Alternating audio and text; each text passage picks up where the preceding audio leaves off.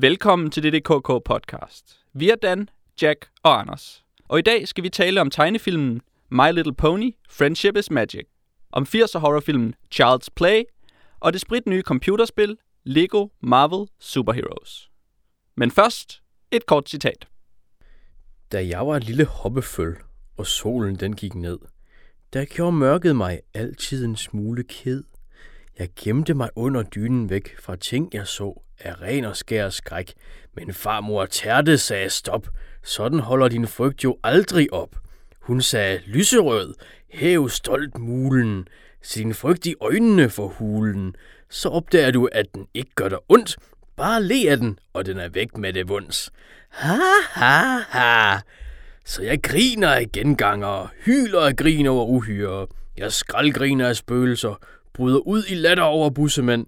Jeg kluklærer af krapyler og morer mig over monster. Og bare fortæl det store dumme fjes, at det skal skride og lade dig være i fred, hvis han tror, han kan skræmme dig, så kan han godt tromme igen, og bare tanken om den slags får dig til at dø. af grin. Ah, det var det dejlige munter, Dan. Ja, ikke også? Næsten lejende. Lejende og venskabeligt og magisk. Fantastisk. Og så fik du lov til at, øh, at folde dine oversættelsesevner ud der. Ja. Der var nogle gode rim, der, der, der passede utrolig godt på dansk. Nogle herlige rim. Mm, det var flot.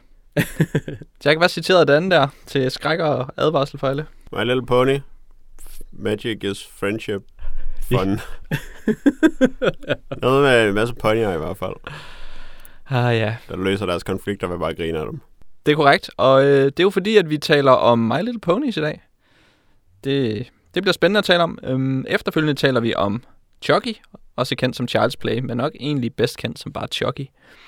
Og så slutter vi af med at tale om et Lego-computerspil, der hedder Lego All Rights Reserved Marvel Trademark Superheroes. som vist er den korrekte titel. Og hvad skal være store bogstaver, hvad skal være små bogstaver? Lego er kun store bogstaver. det er det eneste, jeg ved. Um, og det er jo fordi, at vores tema for øh, denne podcast er legetøj. Og det, det er jo fordi, at, at legetøj er interessant. Det er Det er jo noget, som alle har et forhold til, og øh, noget, som har inspireret utrolig mange folk til at, øh, at tjene flere penge på legetøj ved at lave film og spille om det. Ved at udvide deres horisont. Lige præcis. Um, så det skal vi selvfølgelig tale om, inden at vi lige har, øh, har brugt den næste 20-30 minutter på at tale om, hvad vi har lavet øh, siden sidst vi mødtes. Og så skal jeg lige huske at sige, at den næste podcast, vi laver, den bliver øh, jo vores øh, specielle juleafsnit, som måske bliver en lille smule kortere end normalt, og måske en lille smule anderledes. Øh, Men det vil man selvfølgelig finde ud af, når man øh, den 1. januar går ind og downloader vores nye podcast. Klokken 7 om morgenen. Helst. Det er et uh, Snapchat podcast. Ja. Så man skal være hurtig. Den er væk 7.30. Den er kun aktuel fra 7 til 7.30 1. januar. Godt. Uh, Jack, hvad har du lavet siden sidst? Udover at flyve kloden rundt.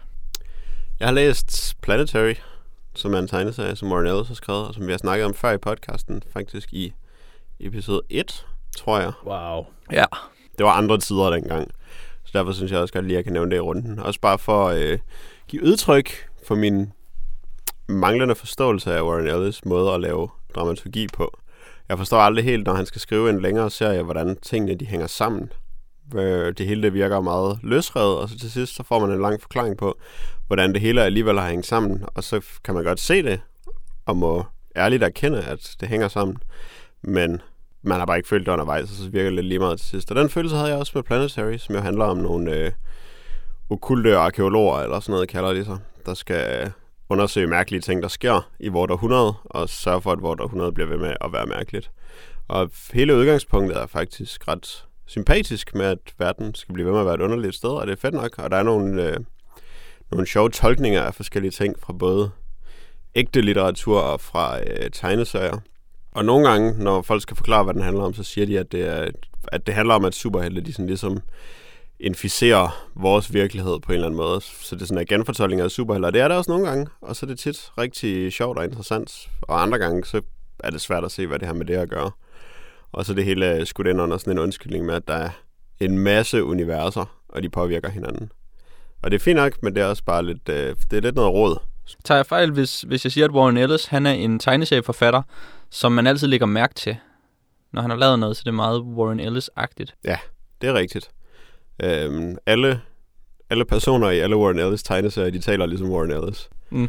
Så det er, det er svært at overs- det- overse. Alle skal have kaffe og whisky og sygeplejersker.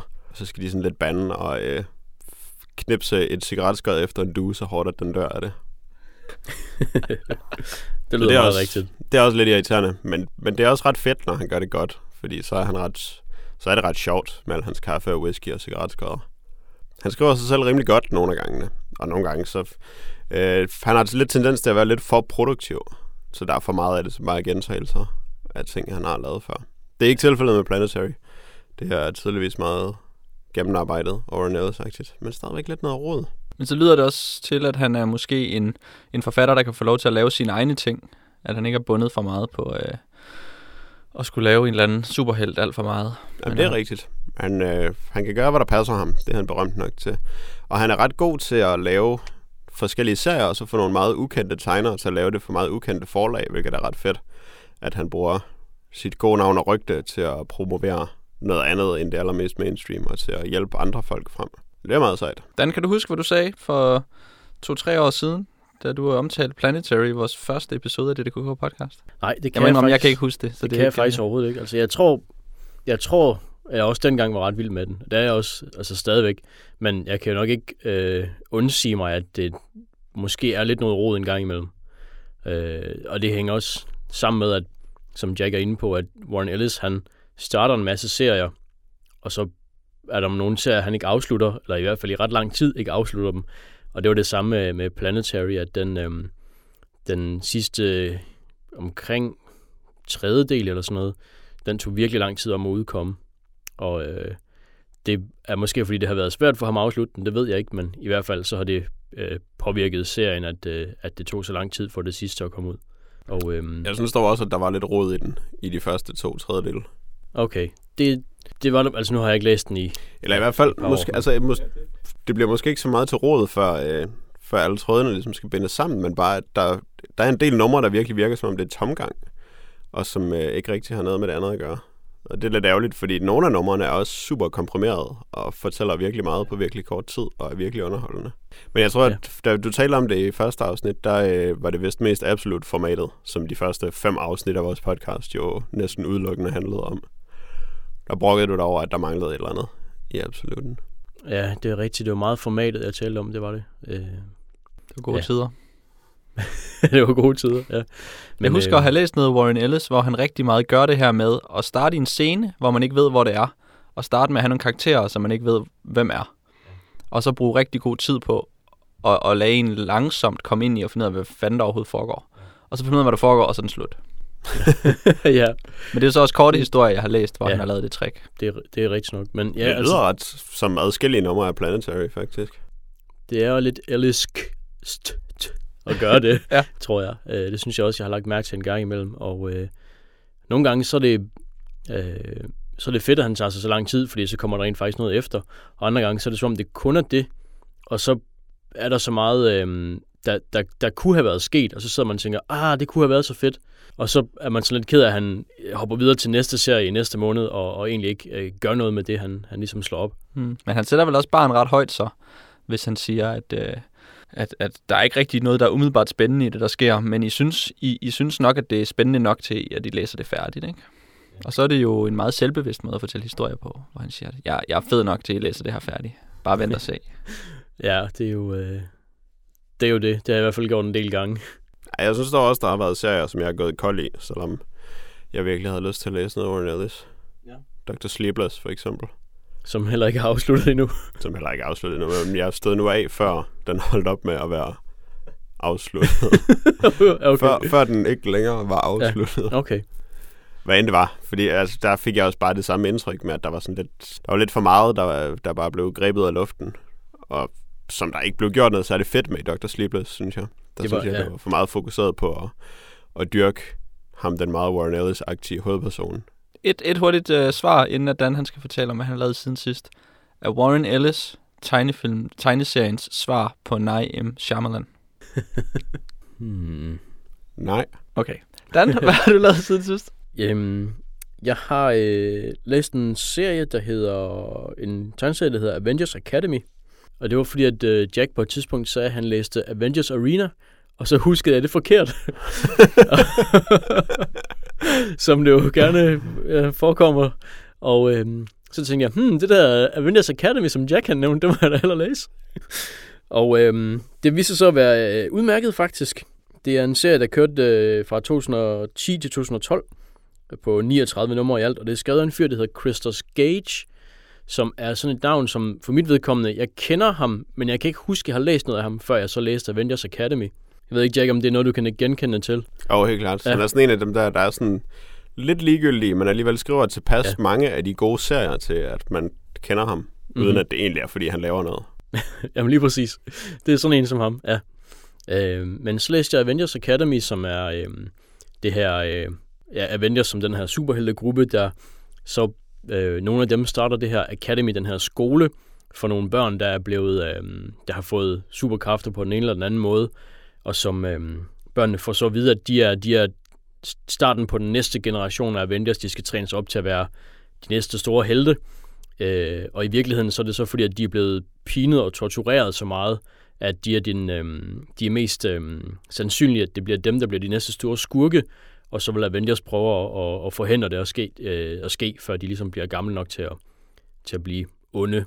Øh, og det finder børnene så ud af, jeg tror allerede i første afsnit, at, at det ikke, de, ikke, øh, de er ikke på den her skole, fordi de, skal, de øh, regner med, at de bliver store helte, men nærmere det omvendte. Og så, øh, og så er de sådan nogle øh, angstige teenagers, der er meget skuffede og hader de voksne og sådan noget, og øh, det er generelt ret sjovt faktisk. Hvem er det, der har tegnet det?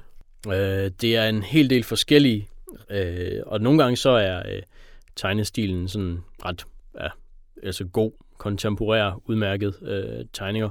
Andre gange så er den måske sådan lidt øh, under middel. Øh, men generelt så er, øh, så er jeg egentlig ret glad for, for personerne, der bliver øh, ja, øh, skildret der i, både af de der Avengers og for øh, de her unge helte, der måske bliver til skurke. De er meget sådan teenage-aktive på sådan en, øh, ja, på sådan en fed måde, hvor det er, hvor det er sjovt at følge dem og se, hvor, hvor selv den, den mindste sejr kan gøre dem helt giddy, og så hvis de så prøver at hjælpe deres lærer eller gøre et eller andet, så gør de det bare ultra forkert og bliver skældt helt meget ud. Det var sådan, den fulgte op på, øh, eller den kom efter Civil War, gjorde den ikke? Efter at alle havde været uvenner, og så var de bange for, at folk skulle blive mere uvenner. Øh, og så den, de den kom øh, nærmere efter Dark Reign, okay. øh, hvor Norman Osborn, øh, den tidligere Green Goblin, han, øh, han bliver den her top øh, myndighed, øh, sikkerhedsfyr øh, i USA.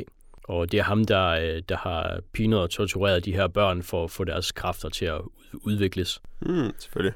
Ja. Jeg kan godt sige, at jeg læste også starten på det, eller det ja. første af det. Øh, og det er meget...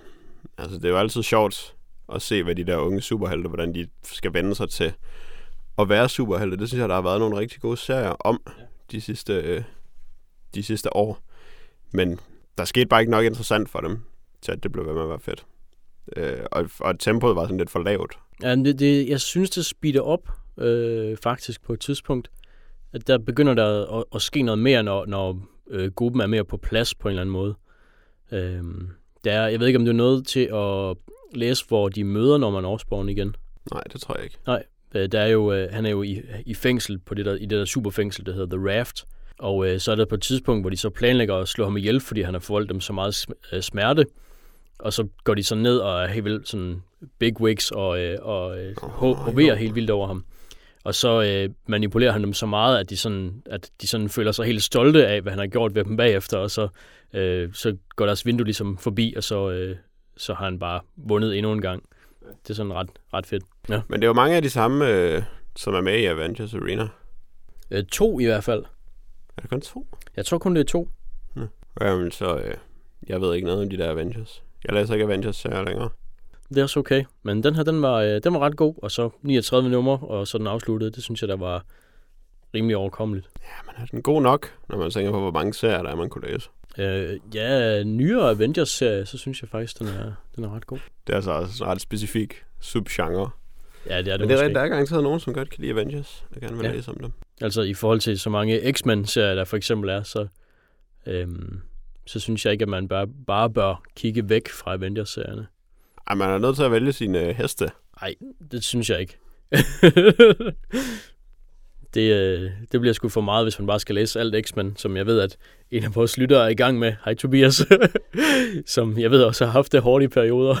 Er han stadig i gang med det? Det tror jeg, ja. øhm, jeg tror, det, det, det lyder virkelig, virkelig hårdt. Så vil jeg hellere øh, sådan plukke lidt fra hister her. Ja, men nu siger du jo hårdt, Dan. Jeg har, øh, Ja jeg har gør, gjort noget, jeg sjældent gør, og det er fordi, jeg ofte får så dårlige erfaringer med det. Og måske er det fordi, at jeg bare altid gør det forkert. Det, det vil sikkert være Jacks teori. Um. jeg har nemlig set en dansk film, der hedder Maria Krøyer fra 2012, instrueret af Bille August, som handler om øh, P.S. Krøyers kone, øhm, eller ja, de var i hvert fald gift i en periode. Øh, Maria Krøyer, og så øh, hendes, dele af hendes liv, og så hvordan at hun øh, bliver skilt, og hvordan at hun synes, det er irriterende at blive skilt. og det er en, en øh, typisk periodefilm, dansk periodefilm, hvor vi får lov til at opleve det, det fine lys på Skagen, øhm, og alle de, øh, de røde tagsten, som, øh, som præger landskabet, og en masse, en masse klitter med en masse sådan noget, hvad kalder man det? Det der græs på Lyng? klitterne. lyng. Ej, der er også lidt lyng. Men ikke, Hvor, hvor er vi hen rent tidsmæssigt her? der er vi lige i starten af, af det 20. århundrede.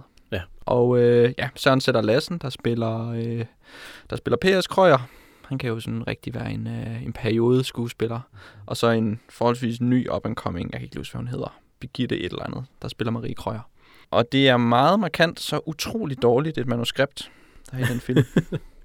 det er altså var både sådan, se, hvis man ser på, på fortællerstrukturen, så lykkes den aldrig rigtig at have en plot eller et fokus, og så bare de enkelte dialoger, de er simpelthen så frygtelige, at øh, ja. Der er for eksempel en scene, der bare starter med Maria Krøyer, der sidder og taler med sin veninde.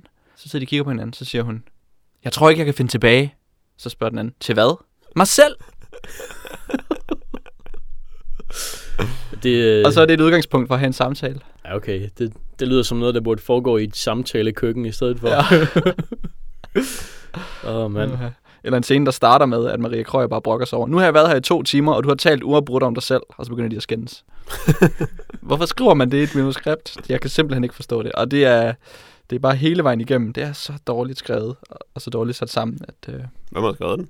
det er ikke sådan noget, jeg lige skriver mig bag øret.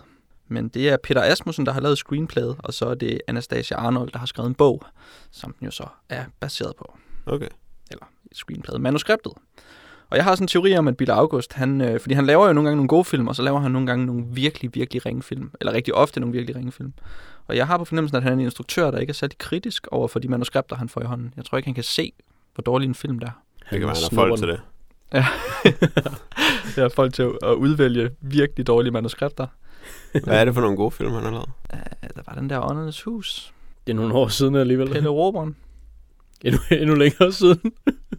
Jamen altså, jeg ved godt, han er berømt. Og hvad var det? Der var sådan en periodefilm om en musiker. Hvad var det? Amadeus? Nej, det var ikke ham. Det var ikke ham. Det var... Øh, Den er lidt for god. Ja, den var Ja. for god, ja. Det var ham der, øh, den, øh, den østeuropæiske. Men i hvert fald, Ham den Le ene. Miserable, undskyld. Han har lavet Le Miserable. Det er måske bare en af de mange Le Miserable. Det kan godt være, det er en dårlig en, han har lavet. Det er det nok. Det er mange af dem i hvert fald. den lyder virkelig af dansk drama-aktigt. Anna Anker-filmen. Marie Krøyer. Marie Krøyer. Ja. altså, Ja, okay, den er allerede, Tomato, tomato, eller hvad? allerede faded for Jacks bevidsthed. ja, det er den virkelig. Øh, det lyder som, som lige så kedeligt som Skagens malere. Mm-hmm. Lige præcis. Og, og så er den utrolig... Den har et meget øh, tydeligt projekt med at få øh, P.S. Krøyer til at virke som det frygteligste, den frygteligste, det frygteligste menneske, der nogensinde har eksisteret.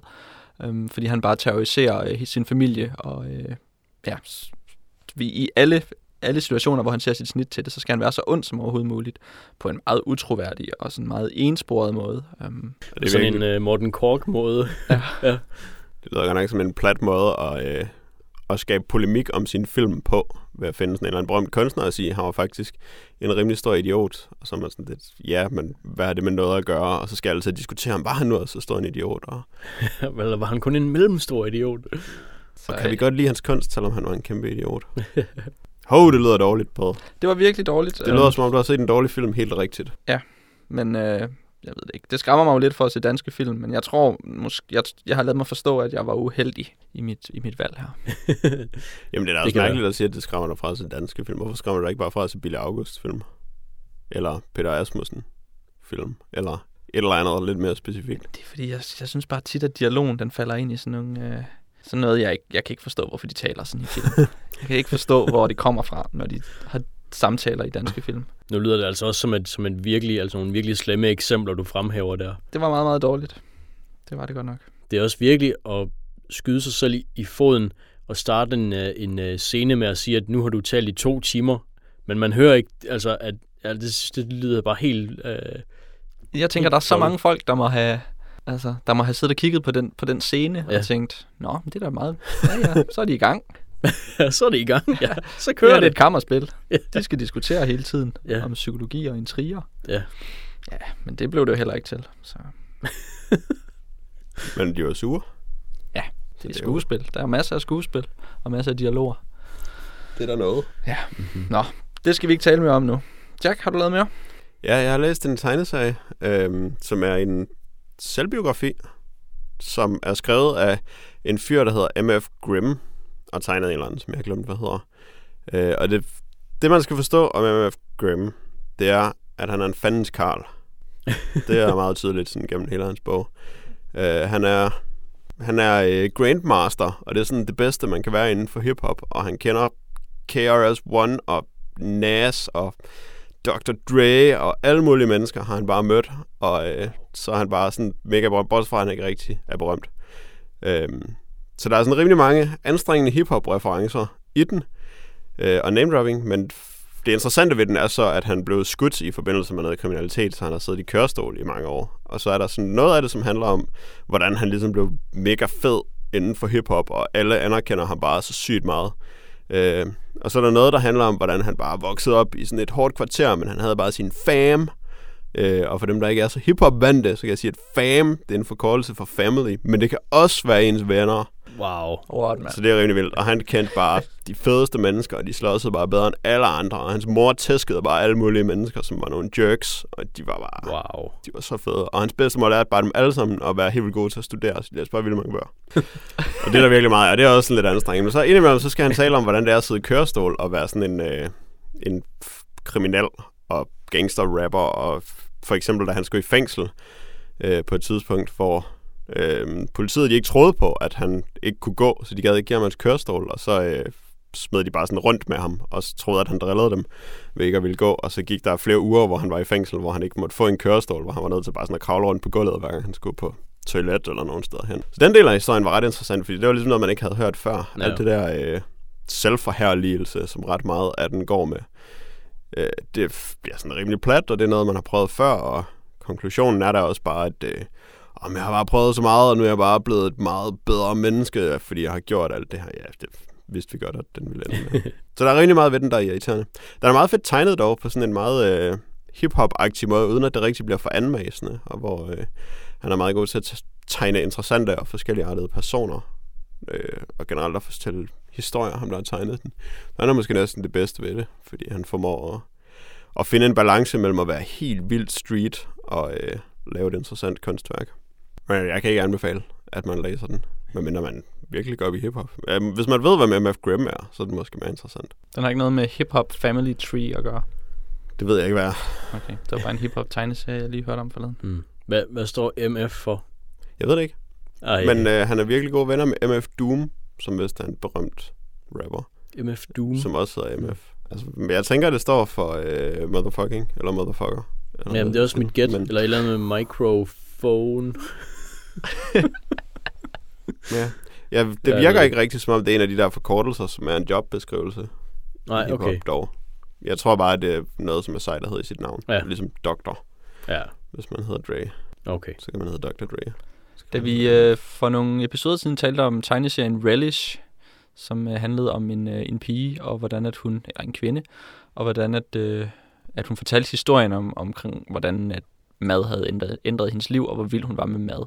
Der var vi meget sådan kritiske over for måden, hun fortalte den historie på, og hvordan at hun ikke rigtig viste det i nogle billeder, hvor god, eller hvor spændende, eller hvor sej hun var. Hvordan øh, fortæller den i, i billeder, at MF Ja, ikke Doom. Det er det Grim. Grim. MF Grim. Han var en, uh, en bad MF. Øhm, han udlader en masse ting, som er sådan ret irriterende. Øhm, altså alle de steder, hvor han på en eller anden måde har mulighed for at vise, øh, hvad skal man sige, sådan en, en mindre flatterende svaghed. Det skøjter han sådan meget lidt henover, hvor han bare sådan lige pludselig for eksempel er narkohandler. Og så var der noget med, at han ikke kunne få øh, understøttelse, fordi han var for handicappet eller sådan et eller andet, og så var han nødt til at blive det. Og det er sådan det, der er forklaringen på det. Men det bliver ikke sådan vist særlig meget, hvordan han laver usympatiske ting, og hvordan han laver bandeforbrydelser og sådan noget. Øh, det bliver meget klippet ud og gør det hele sådan lidt tyndbenet. Det er mest en forherligelse af det. Øh, og den er jo meget, hvad skal man sige, tekstborget, men, øh, men tegningerne var med til at give det sådan en øh, friskhed. Det gør det meget levende. Det er nogle meget levende tegninger, og meget dynamiske, som gør, at det hele det ikke virker helt så tørt, som hvis man bare skulle læse om, hvor meget MF Grimm, han er en fandens karl. Mm-hmm. Så jeg tror mest, det er det, de bidrager med. Øhm, og det føles på en eller anden måde meget mere street, de tegninger, end alle de gange MF Grimm, han lige nævner, hvor street han egentlig er. Okay. Dan, har du mere? Ja. Jeg har set øhm, filmen Matewan, One, som er en øhm, navnet på en by, hvor der i øhm, 1920, så var der sådan et opgør mellem øhm, sådan nogle øh, minearbejdere og, øh, og så dem, der ejer minen, eller de, det, det, det der detective agency, de ligesom har hyret til at sørge for, at minearbejderne de ikke, de ikke får rettigheder. Øh, og den var, øh, den var faktisk ret god. Den er skrevet og instrueret af en gut, der hedder John Sayles, som man måske kender bedst for at have lavet screenplayet til The Howling også. Den der varulvefilm fra 81. Men der er ikke nogen varulve i, i Mate One, som er, ja, som er navnet på den her by. Øhm, der er Hill People, som, som virkelig... altså dem, dem i byen, ikke også? De, de, de er nogle rednecks. Og så er det de der Hill People ude, ude i bjergene, de er bare syv gange så meget rednecks. Øh, og det, det er ret fedt.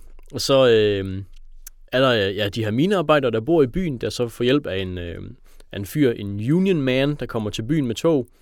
Og, øh, og det, er rimelig, det er rimelig vigtigt at være en union man, fordi at hvis man ikke er det, så, øh, så bliver man måske skudt. Og øh, selvfølgelig sådan officielt, så hader alle The Union, fordi at de er nogle kommunister og nogle reds, og nærmest djævlen selv, siger pastoren i, i kirken og sådan noget. Øhm, men øh, de er nødt til at være union men, fordi ellers så får de ikke mad på bordet. Og øh, det, er, det er ret fedt. Den er, øh, den er sådan ret øh, ja, øh, underspillet på nogle måder. Øh, ret subtilt, øh, men øh, den, den virker ret godt. Og øh, det er ikke sådan nogle tosset kendte folk, der er med. Der er ham, der er The Union Man, der sådan nok er hovedpersonen. Det er en gut, der hedder Chris Cooper, som jeg faktisk ikke lige pt. kan huske, hvad ellers var med i. Måske er det ham, der er naboen i American Beauty, faktisk. Øh, og så er øh, James Earl Jones, han er, øh, pokker hedder han, Few Close, som er, som er de sorte minearbejderes talsmand. Og han har en ret, øh, en ret sej pointe om på et tidspunkt, hvor, hvor de taler om i, i det her, den her mine øh, union, at øh, måske bliver de nødt til at være i, i, øh, i ildkamp med de her øh, mineejere. Så siger øh, Few Close, at øh, det, det er nok bedst, at de sorte ikke er med, fordi hvis sorte begynder at skyde hvide, så bliver det først slemt. og så, altså selvom, selvom de taler om væbnet konflikt, så er det bare så samfundet bare i 1920 bare så racistisk, at hvis sorte skyder hvide, så bliver det bare, altså, så bliver det et helvede, selvom det allerede er et helvede, altså. Det synes jeg var ret fedt. Ja. Øh, øh, jeg hørte ikke, hvad år var den fra. Øh, fra 87. Det lyder som noget, Dropkick Murphys kunne have lavet en sang om. Ja, det kunne det faktisk godt. Eller, men 87 eller 78, nu kommer jeg helt i tvivl. Åh oh, man, jeg er ret sikker på, at det er 87. Det satser vi på. Ja. Øhm, men øhm, ja, sådan, det var, øh, jeg, det, jeg var egentlig ret glad for at se den. Sådan, øh, med hjertet på det rette sted. Film. Øhm, på en måde, ja. Jeg ved ikke helt. Øh, det, det er lidt... Det er måske jeg, lidt svært det, at sige. Jeg, jeg spørger, fordi at det tit er... Øh, det er tit lidt sådan en, en fin balancegang, en politisk korrekt balancegang, at skulle håndtere sådan noget fagforeningsemne i amerikanske film. Ja. De skal finde den her måde, hvor de ikke er nogen helte, men de ikke er nogen skurke, men de er nødvendige og sådan nogle ting. Og de skal, de skal ligesom i personificeres af nogle helt, helt bestemte typer, de her fagforeningsagenter. Det er rigtigt. Altså, der, jeg, vil, jeg vil bestemt sige, at, at hvis der er nogen, der er en, der er en held, øh, så er det The Union Man i den her. Øhm, at det måske ikke øh, er så let at være ham, og at der måske ikke er nogen, der gider at høre på ham. Det er sådan noget helt andet. Øhm, men øh, det, den er baseret på, på, altså på ægte hændelser i, i Mate One. Jeg tror, det bliver kaldt The Maidworn Massacre, som, som foregik i 1920. Så det ender dårligt, eller hvad? Ja, det ender sådan, det ender, ikke vildt godt for, for de fleste af dem i hvert fald. Heldigvis så har de nogle hill people, der kan lappe dem sammen en gang imellem, men altså... Men så er man nødt til at være i selskab med hill people.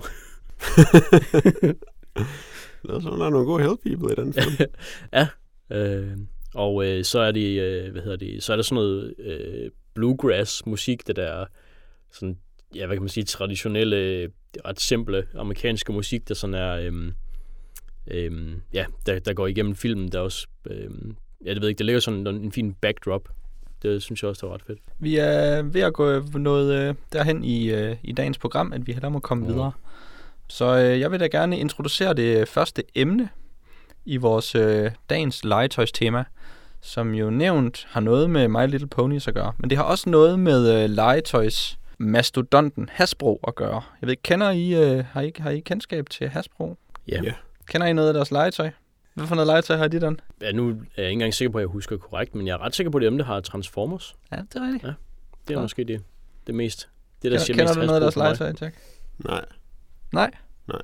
Men det er en, øh, en, en meget stor, øh, man kan sige, medie- og legetøjsvirksomhed, som jo har øh, for eksempel ja, Transformers, og øh, de havde He-Man i sin tid, og de havde Pokémon i en lang periode, og Star Wars legetøj, og øh, de har øh, Matador, brætspillet, og øh, hvad hedder det, Sesame Street, og øh, faktisk det meste kendte legetøj.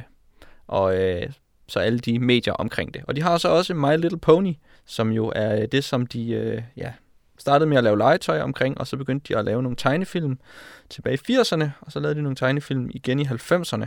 Og så i 2010, der kom den fjerde generation af My Little Pony tegnefilm, som går under titlen Friendship is Magic.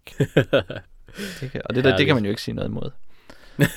Nej, det kan man ikke. Øhm, det er en, øh, nogle tegnefilm, som er øh, de er skrevet af Hasbros egen division, og så er de animeret i Vancouver af DHX Media. Øhm, og det er øh, Lauren Faust, som ligesom bliver fremhævet som hende, der er øh, hjernen bag øh, My Little Pony Friendship is Magic. Og hun er sådan lidt et navn inden for øh, animationsverdenen. Hun havde en vigtig rolle i Powerpuff-pigerne, både som animator og som øh, øh, director og øh, instruktør og som forfatter. Øhm, og helt tilbage i gamle dage, der var hun, der lavede hun character layout på en tegnefilm, der hed The Max. Så, øh, så hun er, øh, det er ligesom hende, der står for det. Øhm, og det her My Little Pony, det er jo et, øh, det er jo noget, som mange har hørt om, på trods af, at de ikke er piger mellem 4 til 11 år. Øhm, og det er vel fordi, at det er sådan en, en internet-darling, og på en eller anden måde gør grin eller ironiserer My Little Pony som, øh, som et medie, en mediefænomen, som, som man kan ja, gøre grin med på en meget let måde. Øhm, og det betyder jo, at det er noget, som jeg, jeg synes, jeg støder på rigtig, rigtig tit, på trods af, at jeg ikke rigtig befinder mig i den sfære, hvor My Little Pony er særlig relevant. Har I, har I øh, stødt på My Little Pony i løbet af de sidste sådan, tre år, på en måde, hvor det har været interessant for jer? Altså, det var sjovt første gang, man hørte om bronies. Ja. som er voksne mænd, der godt kan lide My Little Pony, Friendship is Magic-serien. Mm. Øhm, det var sjovt at vide, at det fandtes. Men jeg, altså, jeg har aldrig rigtig stødt på nogen, som, øh, som sådan dyrkede det, eller har set noget, der havde noget med det at gøre. Det er sådan set kun i mit arbejdsliv, hvor jeg nogle gange støder på My Little Pony. Øhm, så jeg har ikke rigtig oplevet noget med det, andet end at vidste, at det var noget, som nogen synes var fedt. Bronies, og hvis man er en kvinde, så kan man kalde det for en Pegasister, kan jeg fortælle. Ja. Wow, Um, det må jeg nok sige. Men er det, hvis man er Brony eller Pegasister, er det, er det uh, Friendship is Magic-serien, man skal kunne lide? Ja, det tror jeg, Man, er man må ikke kunne lide det gamle? Okay. ja. Ja, Øhm, det tror jeg godt, man må, men jeg tror bare først, det opstod med Friendship Ja, is Magic. Og okay. ligesom fokuseret på den. Ja. Når internettet skal prøve at fortælle historien selv, så siger den selvfølgelig, at det er 4chan, som fandt på det hele. Det her, den her internetside, eller internetforum, øhm, hvor øh, folk kan tale med hinanden omkring forskellige ting. Og der er nogle dedikerede øh, My Little Pony øh, undersider. Øhm, og jeg læste også en spøjs historie om, at det tyske øh, piratparti i, par, i det tyske parlament, de har øh, fået gennemført Pony Time, som er en pause, hvor de kan se My Little Pony. Okay. Jeg ved ikke, om det passer, men øh, Ja. ja, hvis du har læst det på internettet, så tror jeg Så nok, må det være passer, rigtigt, ikke? Der er en masse af sådan noget halløj. Men det er jo ikke derfor, vi ser det. Vi ser det jo for den øh, iboende værdi, øh, nemlig historien om, om fem henholdsvis Pegasi, siger man også det på dansk, når det er flertal? Pegasusser. Må jeg få lov at sige det? Ja, det må du godt. Tak. Pegasusser, øhm, indjørninge og bare heste, eller ponyer, øhm, som henholdsvis er vores nok hovedperson Twilight Sparkle, en, øh, en lilla øhm, enjørning, som øh, bliver sendt ud af prinsesse Celestia for at, øh, at dokumentere venskab i den her i den her hesteverden. Og der bliver hun så venner med øh, Applejack, bunderøvhesten, Rainbow Dash, øh, Sporty Spice hesten, så er der Pinkie Pie, den sindssyge hest. og så er der overklassesnoppen Rarity, og så har vi øh, Fluttershy, som er en, ved jeg ikke, Som også er en hest. som også er en, hun er en, hun er en dyreven. Dyreven ponyen, kan man kalde dem. Bare en ven, ikke? Fordi hun er en hest. Ja, det er rigtigt. Og der er så, øh, ja, jeg kan lige nævne, der er fire sæsoner af det her, hver afsnit er 22 minutter. Øh, de første to sæsoner er 26 afsnit, så var der en af 12 afsnit, og nu er vi i gang med fjerde sæson, som også er planlagt til at have 26 afsnit. Hvordan var det at se, Jack? Det var frygteligt. Det var da fuldstændig uden formidlende omstændigheder, så jeg. Øh, virkelig latterlig måde at fortælle historier om latterlige ting på. Men altså, jeg er heller ikke en pige på mellem 4 og 11 år. 2 og 11, faktisk. 2 og 11. Ja, det kan godt være, at hvis man var to, at det så ville hjælpe på det. Øh, men nej, jeg synes, det var, øh, det var virkelig åndssvagt, og virkelig ikke særlig sjovt, eller spændende, eller interessant på nogen måde. Hvor jeg synes, at mange sådan børnetegnefilm, altså der kan man som regel alligevel finde et eller andet aspekt af, som man kan sætte pris på, enten at det har en speciel grafisk stil, eller at der er sådan en person, som har et quirk, der gør vedkommende sjov. Uh, der var første gang Twilight Sparkle, som jeg hørte som uh, Toilet Sparkle ret tit. um, hun møder Fluttershy, der uh, siger Fluttershy sådan nogle ting, som man slet ikke kan høre, fordi Fluttershy er så genert, og det synes jeg var ret sjovt. Men så var hun ikke så genert i de næste afsnit, og så var hun også kedelig. Men det er vigtigt nogle, øh, nogle ligegyldige formulariske personer, som vi skal trækkes med i det her, som løser alle deres problemer på den samme måde, som er irriterende hver gang. Det er godt. Um, der var ikke noget, du kunne sætte pris på, Jack. Um, var der noget, du kunne sætte pris på i uh, My Little Pony Dan? Et, et hjørne Um, er det måske bare? Jamen altså, Eller fandt du dig selv i Ja. sådan en mærkelig, pinlig situation, hvor du sad og så det og tænkte, hvorfor fanden ser jeg det her? Hvad sker der? Og hvorfor bliver jeg utilpas, når jeg sidder og ser børnetegnefilm med heste? Øhm, nu det, er jo- det er jo mange spørgsmål, Anders, du lige kommer med der, men altså, jeg, lige i starten, øh, første afsnit før, øh, før øh, deres øh, introsang, der er der sådan en lille forklaring om hele verden med en, en god hest, som er den her Celestia, og en øh, hest, der er hendes søster, der så øh, har natten som domæne, eller månen som domæne, og, øh, og så bliver søsteren, øh, natsøsteren, så misundelig på, at ponyerne kun sover om natten, og hun vil også have, at de leger om dagen. Undskyld, leger om natten, hvor hun kan se dem og sådan noget. Øh, og det synes jeg at måske, det var en god lille intro til, til den verden, at, øh, at man ved, at okay, det er en hesteverden, og det, der er en ond søster og en god søster, og så, øhm, så bliver det øh, så ligesom skabelsesberetningen for den her hele verden, den bliver ligesom løst i anden afsnit i andet afsnit. Øh, så så det, det synes jeg måske, de smider lidt hurtigt ud. Jeg synes lige, det, det lille øjeblik der, det tænkte jeg, nu, nu, nu kommer, jeg ved ikke, nu, nu kan jeg ligesom sætte mig ind i den her verden, og så, så begynder verden så efter, øh, efter introsangen, så er det så måske lidt noget, noget andet. Øhm, selve introsangen, jeg, jeg husker jo svagt My Little Pony fra, for, jeg tror det er 80'er udgaven, jeg husker, øh, hvor de også er ret cute og løber rundt øh, på, på engene og sådan noget. Øh, og der husker jeg, at ja, altså nu er de så endnu mere cute i den her udgave, og det er meget, meget cute. Øhm, men der husker jeg som om, at faktisk den gamle sang er bedre end den nye, fordi den nye sang, den starter cirka på samme måde med, at de synger My Little Pony, og så, så har de sådan ligesom en, en jeg ved ikke, De har ikke den der lyd af en, af en plade, der sådan hopper af og siger, Wii! men det kunne de lige så ja, godt det have kunne de haft. lige så godt have. Ja. Ja, og så den, den, jeg ved ikke, altså sådan den mest utroligt poppet punk-lyd overhovedet. der, er så, der, altså, der slet ikke er, er, er punk overhovedet, men det var sådan for, ja, for at lave en eller anden samling. Altså, de ligesom prøver at være unge og friske på en måde, som, altså, hvis det, her, det var 95, så ville der være sådan en, en midalderne mand, der havde en kasket på siden af hovedet og rappede, eller sådan noget, ikke? Øhm, og øh, så, så synger de sådan meget hurtigt, I used to wonder what friendship could be, og jeg hørte det virkelig mange gange som, I used to wonder what that shit could be. det synes jeg også, der var sjovt lidt. Det er, det er meget sigende, at de begge to har haft øh, sådan en, en lidt, øh, lidt uimponeret oplevelse af det her, men, men højdepunkterne, det har helt klart været, når I har hørt forkert. Helt klart. Det må man, det I må har man godt nok virkelig let efter noget, der kunne underholde jer. Ja, øh, jeg vil godt lige sige en ting, jeg synes, der, der i virkeligheden er god. Det er øh, den her bunderøvspony, som du kalder den, Anders, øh, Applejack. I stedet for at sige everybody, så siger hun every pony. Øh, og det synes jeg, det er sådan lidt, åh fedt, de har sådan noget fedt slang, men det er det eneste slang. Det eneste hesteslang, der er. Faktisk mere den. Ja, der Er er, det? mere. De What? siger hele tiden heste i stedet for mennesker i alle de ord, hvor man kan gøre. Jeg har fuldstændig ignoreret resten. Jeg kan bare virkelig prøvet på at høre noget, der var sjovere, så det bare høre noget, der var kedeligere i stedet for. Ja, det kan være, det det. Ja. Nå, men den, okay. Den synes jeg, der var god. Every pony.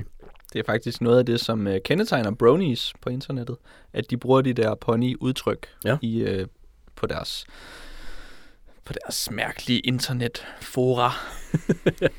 um, ja, altså det er jo øh, det er jo tydeligvis en tegnefilm, der er lavet til børn øhm, på den her måde, hvor den indhold, altså på alle lederkanter øhm, er skåret til børn, øhm, og at den øh, tematisk er, skal være meget øh, sådan paternalistisk, meget opdragende. Øhm, den taler Ja. ned til sit publikum og fortæller dem, hvordan man skal være en god ven, hvordan man skal håndtere forskellige situationer i et venskab.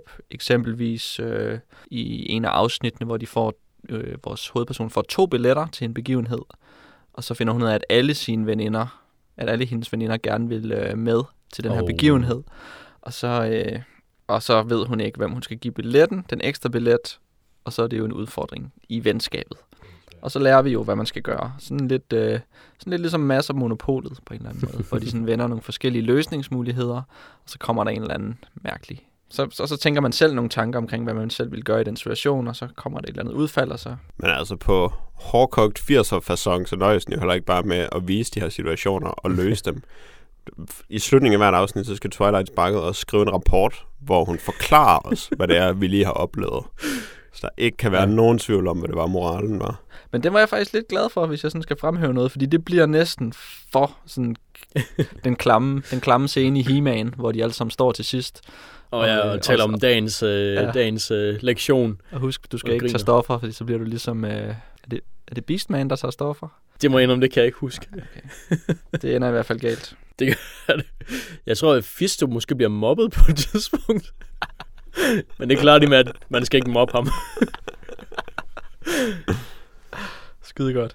Jeg forstår ikke, hvorfor han ikke bare fester dem. ja, med sin ig- gigantiske næve. Han Øhm. virker også bare mere badass end de andre. Det gør han også. Mærkeligt lige ham, der bliver mobbet. Ja, De har Orko, som de kunne vælge at mobbe. den lille For nørd. crying out loud. Men hvad med, hvad med øh, den musiske side af det? Jeg ved ikke, hvad, hvad siger I til det? For nu citerede jeg jo en, en øh, jeg synes, det var en øh, ret dårlig sang faktisk i starten af, af podcasten her. Jeg havde, jeg, havde, jeg havde forventet mere fra den mus- musiske side faktisk. Ja, der er jo ikke så meget. Det er mest uh, Pinkie Pie, som bryder ud i sang, men det er ret korte sange, og det er Ja. sådan ironiske sange. Vi skal ligesom forstå, hvor fuldstændig sindssyg hun er Ja. øhm, i alle de sange, altså der bliver simpelthen sunget. psykisk syg. Ja, hun er virkelig... Ja, Jeg synes, det var meget irriterende, at når øh, Applejack skulle synge, så lød hun ikke som en bunderøv længere lige pludselig. det er også en Så anden karakter, der var sangstemme på Applejack.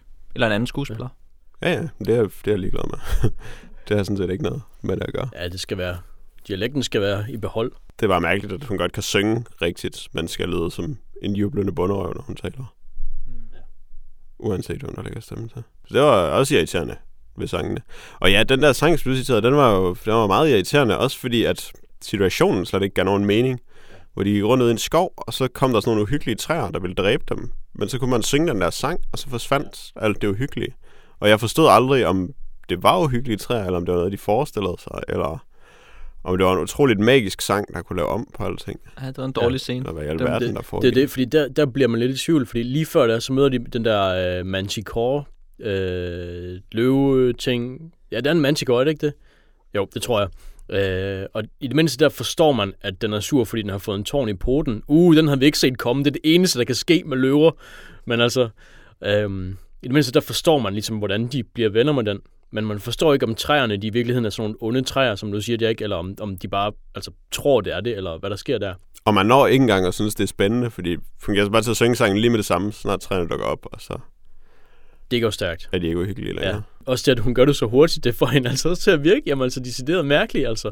Hun Ja. bare sådan står og synger om, hvis det nu var sådan nogle troldetræer eller et eller andet, ikke, så hun bare totalt død. Men det er faktisk også øh, en af de ting, som jeg, som jeg synes er skuffet mig ved det her. at Det er, så, det er virkelig uoriginalt på rigtig, rigtig mange punkter. Det finder ikke rigtig på noget. Alle, alle de her emner, de her, altså historien er jo, er jo set før. Øhm, nu har man selvfølgelig, nu har vi selvfølgelig haft vores tid med, med, med børnetv, hvor Jo, vi jo. har gennemgået en historie omkring nogle venner, der skal dele noget, og hvad man gør. Ikke? Men, men der er, det er på alle ledere kanter, så er det, øh, så er det bare set før, alt hvad der Ja. sker i den her. Altså selvfølgelig med nogle nye tiltag. Der er Griff, Griffon the Brush Off, hvor der kommer sådan en hip emo griff, som, som er venner med øh, Rainbow Dash fra gamle dage. Og så skulle hun ligesom introducere en ny ven til nogle, eller en gammel ven til nogle nye venner. Og så er det et problem, fordi den her gamle ven bare en idiot. fordi det er sådan en emo griff. Ja, et det er ikke jo. et problem, fordi det er svært sådan at, at opdatere sine bekendtskaber og sådan noget, som ville have været en realistisk skildring af det. Det er bare et problem, fordi Griffen er en kæmpe idiot. Det er en kæmpe nar. Altså, Jo. ja. Men den havde måske lige en lille smule, det ved jeg ikke. Jeg synes, det var sjovt, at de havde de der øh, cutie marks, fordi det var ligesom tramp stamps.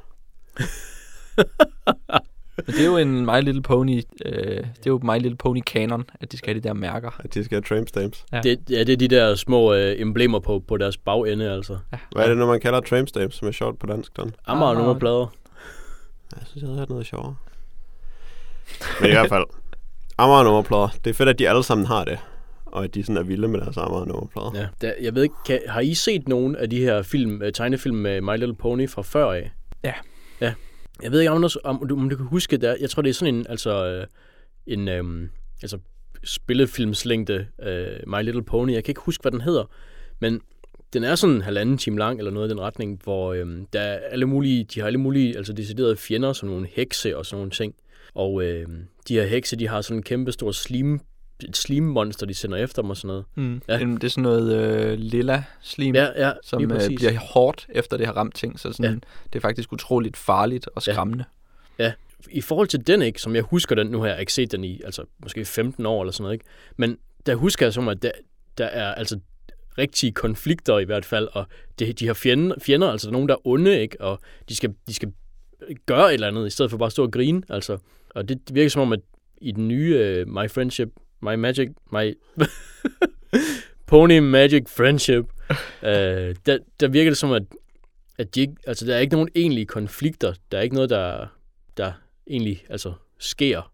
Ah, der er jo lige, Der er i episode 1, der er jo den der, den sorte hængst, ikke? Ja, men de bliver så venner efter. Ja, altså, men det er også, men, altså det tænker jeg, det her, det er skabelsesberetningen for den her verden, som de løser på to afsnit. Altså, det er virkelig, det, det er virkelig hurtigt. Det er også fint, at vi kan ikke bruge så meget tid på det der. Det er heller ikke, fordi Skeletor han havde en lang plan. Han skulle bare tæskes hver gang. Men øh, noget, jeg tror, at grunden til, at det virker så ligegyldigt, at det der sker, det er, og der er man muligvis farvet af, at man har set tegnefilm, der var henvendt til drenge, da man var lille, det er, at de skal aldrig slås med nogen. De skal altid bare øh, finde på sådan en eller anden fesen undskyldning, hvorfor der ikke var nogen grund til at slås alligevel. Så de er aldrig sådan rigtig uenige med nogen. Folk er bare misforstået, eller mangler halvdelen af deres overskæg, eller har en tårn i poten, eller skal grine sig, eller sådan noget. Det synes jeg var meget påfaldende og meget øh, sexistisk et eller andet sted. At den var så henvendt til piger, at der aldrig var nogen, der skulle slås om noget. Hvorfor må piger ikke slås? Hvis der kommer nogle øh, fodsoldater, så skal de der Ja, så lærer de da slås med kniv. På munden. jeg slås med kniv. Men det, det synes jeg også, jeg kan huske i de, i de øh, gamle My Little Pony fil- tegnefilm, at der er der decideret, altså, Der er masser af slåskampe. Ja. Slåskamp, ja. De sparker jo, det er jo det, heste kan. Ja, det er det, de heste kan. Det gør de.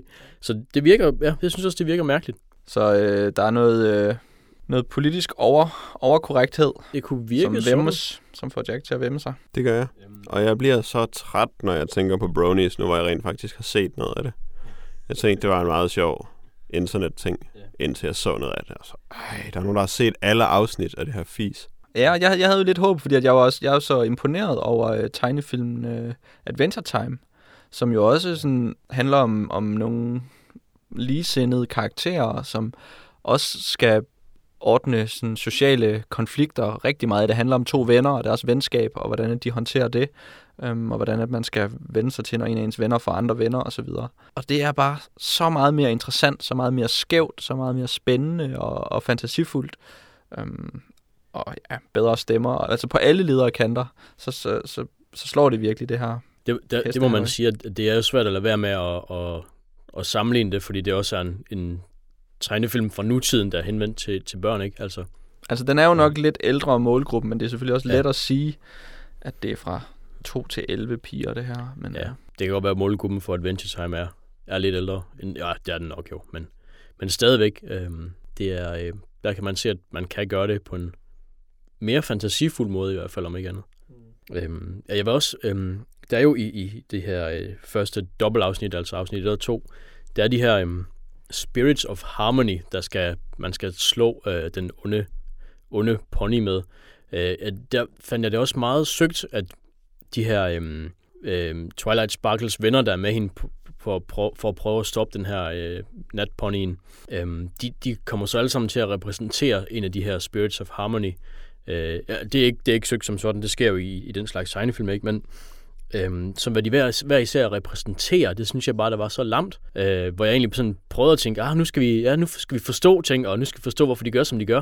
Så er Applejack honesty, altså ærlighed, fordi der på et tidspunkt, hvor hun har fat i uh, Twilight Sparkle, der er ved at falde ud over en klippe, så siger Applejack, at hun bare skal give slip. Og det, det, det, er, ikke, det er da ikke ærlighed. altså, Især fordi hun lyver om, hvorfor hun skal give slip. Hun har bare sagt, okay, der kommer en af de der flyvende heste, der ja. griber dig nu. Ja. Men nej, det var, du skal bare give slip. Du skal bare give slip. Stol på mig, bare give slip. Det har ikke, det har ikke noget med ærlighed at gøre. Det er ikke, det, det, det er ikke et udsagn, der kan være sandt eller falsk. Altså, give slip. Altså, det, det synes jeg virkelig, det var noget pjat. Ja, det, det blev jeg også sur over. Ja. Siger, siger du, at der er lidt venstrehåndsarbejde over det, den? At, man, at de simpelthen ikke tager øh, målgruppen alvorligt? Ja, det tror jeg. Eller det, jeg, jeg følte i hvert fald, at det kunne de arbejde lidt med. Eller også er de bare hjernedøde, dem der har lavet det. Altså, det er også, det er også muligt, at ja. de bare er nogle idioter, der ikke kan forstå, hvor elendigt det, de laver egentlig er. Ja, det er også en mulighed. Altså, jeg, jeg har det som, at de måske godt kunne prøve lidt hårdere. Det kunne de. De kunne godt prøve at holde op med at være nogle idioter. ja. Men altså, der er jo en masse Southern Pride i Applejack. Så, så det er måske en meget ærlig pony. Men det, men, men det ved man bare ikke ud fra den handling, der skal forestille at repræsentere hendes ærlighed. Overhovedet ikke. Ja, jeg, jeg mener, jeg har så glemt de andre. Det kan godt være, de passer bedre, men, men Applejack, som jo stille blev min favorit, fordi hun, hun er en bunderøv. Det, øhm... Ja, de der harmonielementer, det er jo så ja. de elementer, som et venskab består af. Og ja. så er der for eksempel Twilight Sparkle, der er magi. Ja. Hun kan trylle. det, er det, det er en del af et hvert venskab, at ja. man kan trylle. Ja. Bogstaveligt talt. Ja. Så det er også, altså det er også dumt, men det passer hun, ikke hun kan i det mindste trylle. Ja. Det, det er jo... Så på den måde hænger det bedre sammen end den med ærlighed. Ja. Jeg har lyst til at, øh, at forlade de, øh, de to til 11-årige piger for en stund, og så måske kravle lidt op af øh, aldersstigen til et stykke legetøj, som øh, vilde 80'er-bøller indhyllet i blå røg ville interessere sig for. er det Chucky? Ja. Okay. det er det. blå røg? Det øh, benægter jeg ikke. Øhm, ja, Chucky, han kommer jo fra en film, som hedder Child's Play, eller Barneleg på dansk. Rimelig uhyggeligt. Som blev til en serie af film, som blev indtil videre så den op på seks film. Child's Play 1-3, og så Bright Seed og Curse of Chucky. Øhm, og så er der en syvende på vej. Øh, som, hvor de vist vil være uhyggelige igen. Den første er lavet af, i 1988, hvor den er skrevet af Don Mancini, som har skrevet historien, og så har instruktøren Tom Holland også været med til at skrive noget af manuskriptet, og en, der hedder John LaFia. Øh, Don Mancini, han har leveret historien til alle seks film, og han har også instrueret øh, de to eller tre nyeste af dem. Så det er lidt hans skyld, at det er blevet øh, så latterligt, som det er nu om dagen. Øh, den handler om øh, en mor og hendes søn, faren er død, han er i himlen, øh, og en handsome politibetjent, spillet af Chris Sarandon. Øh, de tre kommer lidt af omveje til at beskæftige sig med en dukke, som hedder Chucky, som er besat af en ond seriemorder, som er spillet af Brad Dourif. Dourif? Han spiller øh, en ond seriemorder, der hedder Charles Lee Ray, som bliver skudt af den flinke politibetjent Chris Sarandon. Øh, og så falder han om i en legetøjsbutik, men heldigvis kan han et hemmeligt voodoo-ritual, så han kan flytte sin sjæl over i den her Chucky-dukke, som så bliver givet til den unge Andy så, øh, på hans fødselsdag. Øh, og så begynder dukken at tale til ham og fortælle ham alle mulige mærkelige ting, som de voksne ikke helt kan synes passer. Og så begynder folk pludselig at dø rundt omkring ham. Og det er mærkeligt, det den lille dreng siger om sådan en morderisk dukke. Det kan da vist ikke helt passe, men måske passer det. Hvad hvis det gjorde? Hvad hvis det gjorde den? Hvad hvis det gjorde? Så tror jeg nok, at, øhm, at moren hun må tage ud i natten for at finde den bums, hun købte dukken af. Som en hver god mor ville gøre. Øhm, okay, det er virkelig absurd at gå fra at tale om My Little Pony til at tale om, til at tale om Child's Play egentlig. Ja, du må hellere bare bryde, bryde barrieren, Dan. Ja. Nu og her. Øhm, Hvad hedder det? Brad, Brad Dourif? Jeg tror, man siger Dourif. Jeg er ikke helt sikker. Han er jo... Øhm, han, han har jo en virkelig god stemme til en ond lille dukke. Det øhm, Og god personlighed til det. er en god Han arbejder personlighed. virkelig hårdt. Øh, til, til at være sådan en lille dukke, der, øh, der, der banner rigtig, øh, rigtig grimt, når den, når den bliver afsløret. Det synes jeg, der var, øh, det synes jeg, der var rimelig fedt. Altså, det er jo en, øh, det er jo en af de her 80'er horror, lidt komedieagtige film i stilen, altså hvor man sådan krydser nogle grænser og er lidt, lidt ekstra voldelig, og man tænker, det er i hvert fald ikke til børn, men det er alligevel også en fascination for børn at se det. Sådan i stil med sådan noget som Gremlins eller øh, Golden Child har også det her med børn og magi. Og ja, jeg synes, at, at, at den har en masse socialt, som den også vil kommentere på samme tid. Øhm, den har den her hele starthistorien, rammehistorien omkring den her mor, og hvordan det hele faktisk bliver bygget op omkring moren, og hvordan hun har det med sit barn. Øhm, og hele den her 80'ernes behandling af, af enlige mødre, hvordan at det er et, et kæmpe problem i samfundet, som man jo ikke ved, hvordan vil udspille sig. Man ved jo ikke, om de her børn er enlige mødre, de vil alle sammen blive fuldstændig sindssyge og smadre hele jorden. Um, det er man stadig sådan lidt, lidt på tæerne omkring. Um, og derfor så, så skal vi virkelig følge med i, hvordan den her enlige mor, hun klarer en, en hverdag, hvor hun har alle odds imod sig, fordi at hun arbejder jo i et stormagasin, og hun har, må ikke komme hjem til sin søn på, på hans fødselsdag, fordi at hun skal blive og arbejde, fordi chefen er en idiot, der ikke har sympati for enlige mødre. Og ligner en idiot. Ja. um, og så er det jo så, at, det, øh, at, at hun, hun bliver tvunget til at og hun vil selvfølgelig gerne gøre det godt, så hun skal give det bedste legetøj til sit barn, så hun køber det selvfølgelig af en meget, meget skummel type, og så, og så får vi ligesom, så får vi ligesom øh, placeret den her ubehagelige chokkidukke inde i stuen, i den her ellers øh, sådan forholdsvis uskyldige familiedrama. Ja, den her enorme dukke faktisk. Næsten lige så stor som den lille knægt på, hvad han er, 6 år, Andy. Poltergeist vil jeg sådan set også nævne i den sammenhæng med en lille pige og en masse fascination. En super spændende film for, for børn på en eller anden måde, fordi ja. den har alle de her effekter, og, men den er også for uhyggelig til, at de kan holde til at se den. Og det synes jeg, der er sådan en, en ting, som man gjorde meget i, i den periode med at, at have børn med på den der måde. Og, jeg kan huske som, altså, som en, der voksede op i 80'erne, at de var sindssygt spændende, de her film, men man turde heller ikke se dem. Den, er også, øh, den fik jo meget kritik for, at den opfordrede børn til at blive voldelige ved at eksistere, den her film. Fordi jeg går ud fra, at børn ikke måtte se den, men de blev altså voldelige, at den fandtes. Nå, det gjorde de. Premieren, der stod der en stor flok mennesker uden for biografen og øh, protesterede. Og så øh, blev instruktøren sådan helt bange og tænkte, om de nu blev nødt til at aflyse filmen. Og så var der en af producerne, der sagde, giv mig 10 minutter, så ordner jeg det. Så gik han ned og talte med de der, der protesterede i 10 minutter, og så gik de hjem. Og der er ingen, der nogensinde har fundet ud af, hvad han sagde til dem. Wow. Spændende, ikke? Men er vi sikre på, at det er en komedie, den her film? Nej, men det er nemlig det, det ikke er, fordi der synes jeg jo, at den, den, den adskiller sig lidt, fordi den har så få komedieelementer. Ja, Ja, den er, den er i hvert fald ikke, øh, jeg tror ikke med vilje, at den er komisk.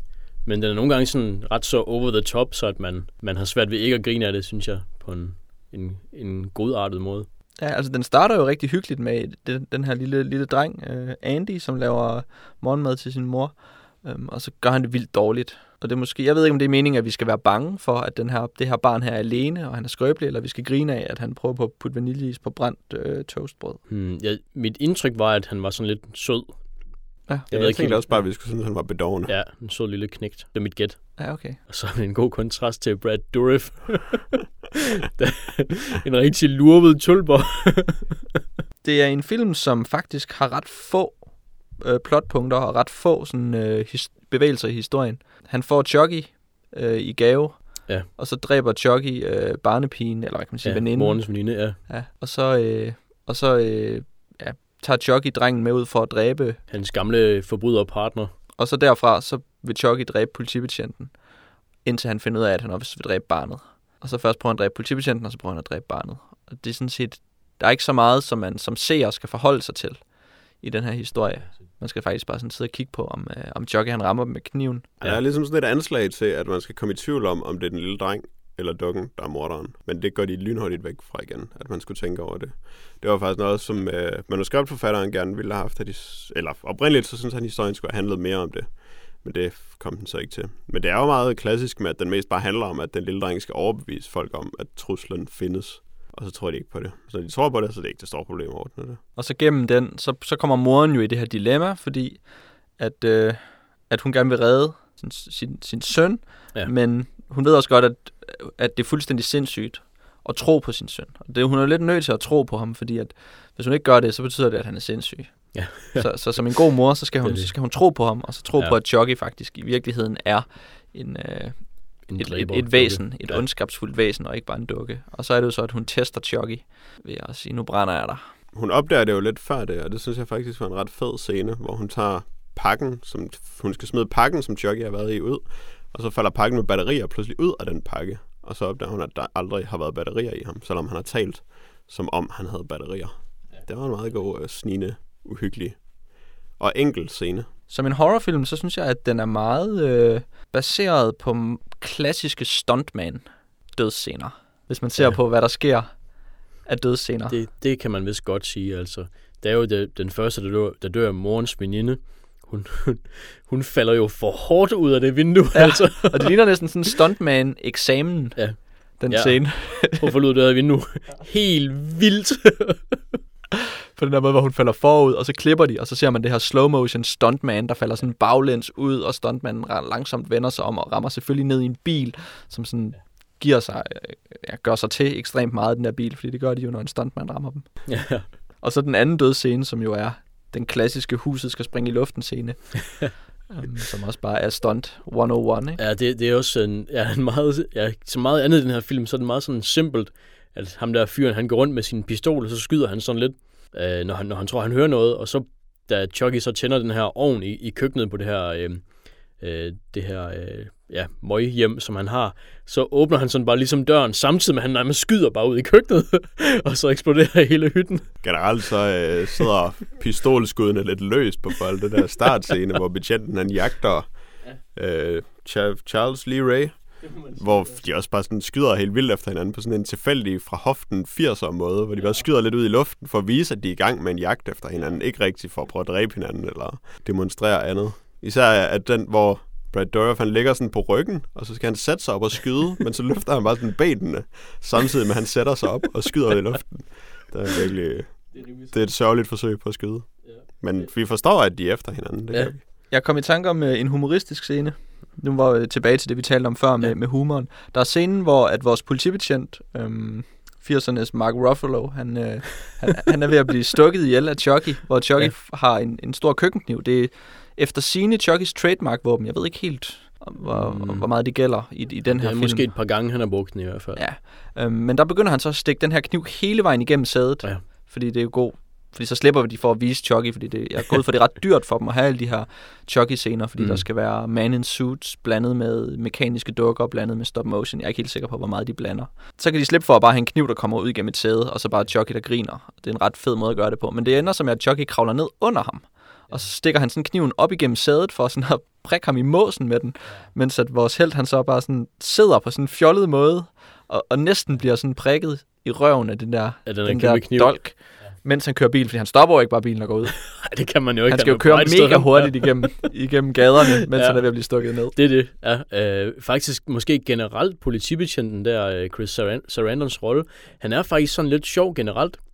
Også den måde, han sådan afviser morens øh, ja, øh, forsøg på at opklare sagen, eller forsøg på at overbevise ham om, at, at Chucky er i live hvor han bare kalder hende lady, og hun skal bare gå hjem og sove og sådan noget. Altså, og du er bare helt skør dame. Altså, det, det tror jeg faktisk, han generelt er. Uh, han er lidt, lidt, lidt en comic relief. Det er jo et uh, Chris Sarandon, som lægger stemme til Jack Skellington for A Nightmare Before Christmas. Okay, sejt nok. Det er sjovt. Det er måske det, han er mest berømt for, ja. udover at spille vampyren i Fright Night, Ja. som jo også er instrueret af Tom Holland. Åh, oh, ja. Og ikke Tom Hollander. Ikke, ja, ikke det. Ikke ham. Men han havde også den der scene, hvor uh, Chucky stikker gennem sædet, der har han også lige sat sådan noget mega fedt 80'er køremusik på, og taget en cigaret, og sådan virkelig gjort sig klar til en 80'er kørescene. Ja. Jeg sad faktisk og tænkte, det der musik, det skal jeg have fat i. ja. Forestil dig lige at køre bil til det. Så Det er rimelig godt. Det var en virkelig cigaret og køre ud i 80'erne natten. Så det, altså, jeg forstår godt, at han er lidt modvillig over for at stoppe den 80'er køretur, som han har startet op der. Fordi det er virkelig Ja. ja. fedt. Men, men han fremstår jo ekstremt inkompetent i hele den, hele den scene, hvor at, at han, hans første opgør med Chucky, hvor at han ikke bare stopper bilen og går ud, og så ender det selvfølgelig med, at han kører grueligt galt, og bilen vender på hovedet, og han ligger sådan inde i bilen med sin pistol og plaffer rundt efter Chucky. Ja. Og Chucky bare løber rundt om bilen og har en kniv, og altså tydeligvis bare sådan ville kunne snitte ham i smadret. Men Chucky er også rigtig inkompetent i den her scene, så han ender bare sådan med at stå lige foran ham, så han kan blive skudt, og så stikker Chucky af. Ja, det, der tænker man, er det meningen, at man skal tro, at Chucky leger med politibetjenten her, eller er de bare begge to nogle kæmpe, altså fjolser, Men Og det, det- Chucky måske- har jo ikke haft det. Det, er jo ikke, det har ikke været hans MO igennem filmen. og være et kæmpe fjols? Nej, at, at lege med sine ofre. Ja, nej, øh, Han det har er været rigtigt. meget uh, Ja. no nonsense. Ja, det er rigtigt, og det virker også, det virker mærkeligt her, altså man, man kan ikke helt forstå, hvad meningen er med scenen, altså om hvem, hvem der er den inkompetente, eller om de bare begge to er ret så inkompetente. Men det passer jo meget godt med, med øh, politibetjentens øh, altså rolle til sidst, for han er jo også altså, inkompetent til sidst, så han er egentlig bare generelt ret så inkompetent. Men der har den jo også det, det her 80'er, 80'er syn på, øh, på samfundets øh, institutioner, som værende pilrådne og, øh, og defekte og ufunktionelle. Og det ser vi eddermame også i den her en måske ret kort scene, eller ret kort sekvens, men meget sigende omkring, hvad de synes om, om øh, hvad kan vi kalde det, dem, der skal tage sig af vores, øh, vores syge børn i samfundet, hvor han bare bliver smidt ind i en, i en celle, der bliver låst af. Et decideret fængsel. Et fængsel, ja. Den her seksårige dreng. Ja. Det, det, det virker sgu ikke så godt. Det, det virkede, ja, det virkede lidt hårdt. Men han fik også sin bekomst, ham lægen. Der stod for det. Han fik Chucky's, bare lige sådan en øh, stødhat ja. på, så fik han bare rigtig mange stød lige anden. Men det, det, er jo, det er jo sigende, hvor let det er for dem at fortælle den, en historie om et pilrådent system og en dårlig læge, der får lov til at... Altså, de skal ikke engang argumentere for det. De skal, Nej, det skal det- ikke det- etableres, det er bare, nej, nej. Sådan er det bare. Nu har systemet taget ham, nu er han det værste sted, han kan være. Moren er taget ud for at finde ham manden, som hun købte dukken af, og hvor hun selvfølgelig prompte bliver voldtaget. Eller er lige ved at blive voldtaget, hvis ikke betjenten lige var dukket op. De har alligevel ret meget respekt for ham der betjenten, fordi det er ikke engang, fordi han skal vise et politiskilt eller noget. Han kommer bare løbende med en gøb og slår en ned, og så råber alle, it's a cop! Og så løber de bare alle sammen deres vej i vild panik. De, de er vant til, at, at politibetjentene de bare løber, løber hen og tæver sådan nogle hjemløse. Og igen de der lækre, lækre 80'er klichéer med bad side of town, og så ser man bare ja. blå røg, fordi der, Ja. er bare, der er bare røg, der er blåt, og så er der selvfølgelig tønder med ild i, og så Ja. ja. bare folk, der går rundt med skøre indkøbsvogne Det er det, og, så og bare hullede jakker. hjemløse af puh. Ja. Ja. Men hvad er det også? Øhm, det er, er det ikke også der, hvor der er en, en jeg, jeg tror, det er en slags montage, hvor hun går rundt, og så er der noget musik, og man hører hende ikke tale. Altså, man, man, man ser hende bevæge munden ikke, og, og tale til de her hjemløse. Og, og så sådan lidt i næste scene, hvor hun gør det, så, så siger de, så kan man så høre dem, altså så siger de sådan, mm, mm, eller sådan noget. Altså, det er sådan helt, øh, jeg ved ikke, altså, det er en eller anden slags montage, men den fejler bare fuldstændig egentlig. Altså, den handler om, at hun går rundt og spørger alle de her hjemløse folk, om de kender ham, der har solgt hende dukken. Ja. Øhm, og, så, og så ser vi så de her close-ups af hver hjemløs, som hun Ja. taler med, monteret sammen. Og så ser vi dem bare sådan se ud som om, at de siger nej. Det, ja, og den første, altså første scene, hvor det sker ikke, så, så ser man hende spørge øh, med munden, der bevæger sig uden lyd, og så ser man så øh, den hjemløse, hun spørger, der så måske siger et eller andet, eller ryster på hovedet. Men jeg er ret sikker på, at man i hvert fald i to tilfælde, så hører man dem sige sådan en nej-lyd. Altså, hvilket, altså hvis der ikke er lyd i en montage, så skal det ikke være lyd i hele montagen, ellers så, ellers er det virkelig mærkeligt. Øh, Chuckys måde at tale på, den her øh, sidestilling af en sød dukke, og så bare grov i munden. Hvad, hvad siger I til det? Er det noget? Jeg synes, jeg synes faktisk... jeg, jeg skrev faktisk ordret i mine, mine noter, det er noget. Når Brad Dourifs virkelig sådan... Han har en virkelig sådan mean streak i sin stemme, der virkelig kan... Altså, han kan virkelig også slynge nogle, øh, nogle hårde øh, sætninger ud til, til de der øh, folk, de der ofre. Jeg tror til moren... Øh, Men det første, han siger, er det ikke, fuck you, you filthy slut? Ja, yeah, I'll teach you to fuck with me. så han er virkelig... ja, det er virkelig en, en, han er virkelig grov i munden. Det er virkelig Og, øhm, hård, hård ja, Men altså, det er, det er jo ikke... det, jeg synes egentlig ikke så meget, det er fordi ordene er så hårde. Det er mere bare fordi, han leverer dem så sindssygt Ja, ja, godt. det er nemlig det. Det er måden, han Det er siger det på, der virkelig bare er... stemmeskuespil, han leverer. Ja, det er det virkelig. Øhm, og det, jeg synes, det er, også, det er faktisk rigtig godt bygget op til med, den, med, med stemmen der, fordi øh, før man hører ham tale, så hører man bare igennem Andy, at han har sagt om morens veninde, at hun, hvad er det, hun er en stupid bitch eller et eller andet. Og det er jo uha, det er jo bare den lille seksårige, der siger det. Nej, nej, det er Chucky, der siger det. Og det synes jeg, det er en, det er en god, det bygger ret godt op til, at når man hører så Chucky tale, så er han virkelig bare en led fyr. Og så til sidst der i den der lidt rodet frem og tilbage klimaks-scene, men der hvor at, øh, at hun prøver at skyde ham, og så går hendes pistol i Ja. baglås, så siger han bare, what's wrong? Gun jammed, og så laver han bare sådan et skrig. og det skrig, det er virkelig, det er helt specielt. Ja, Altså, der er så meget følelse i det. ja, Det gik lige ind. Det er virkelig fantastisk. Det er Men han gik efter sin også meget op i at gå rundt og hisse sig selv op i studiet. Og så virkelig leve sig ind i de der scener. Så meget, at øh, da han indspillede skriget, der hvor Chucky bliver brændt, der besvimede han efter, han havde gjort det. Fordi han gik så meget mok, når han skulle spille det må jeg Chucky. nok sige. Det er også, jeg, er også, jeg er også virkelig glad for scenen, hvor han, hvor han så efter at være blevet brændt, vender tilbage, og så moren begynder at skyde lemmer af ham. Det synes jeg, det, det, var, det var flot. Jamen, det er der, man sådan får noget decideret splatteragtigt i filmen. Det er der, de begynder at lemlæste den der Chucky-dukke. Fordi ellers så er filmen jo ret behersket i, hvordan og hvor mange den slår ihjel i løbet af filmen. Det kan godt være, at det er bare sådan noget, der altid kommer lidt bag på en, når man ser gyser og splatterfilm fra 80'erne, som er blevet til serier, som så er blevet mere og mere voldelige.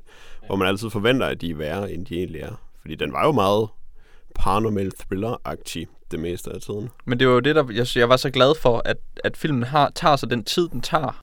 Øhm, og at den virkelig har 20 minutter, som bare et, et eller et kvarter, som er det her lille familiedrama med de her to veninder. Jeg synes, synes de spiller rigtig godt, de to kvinder.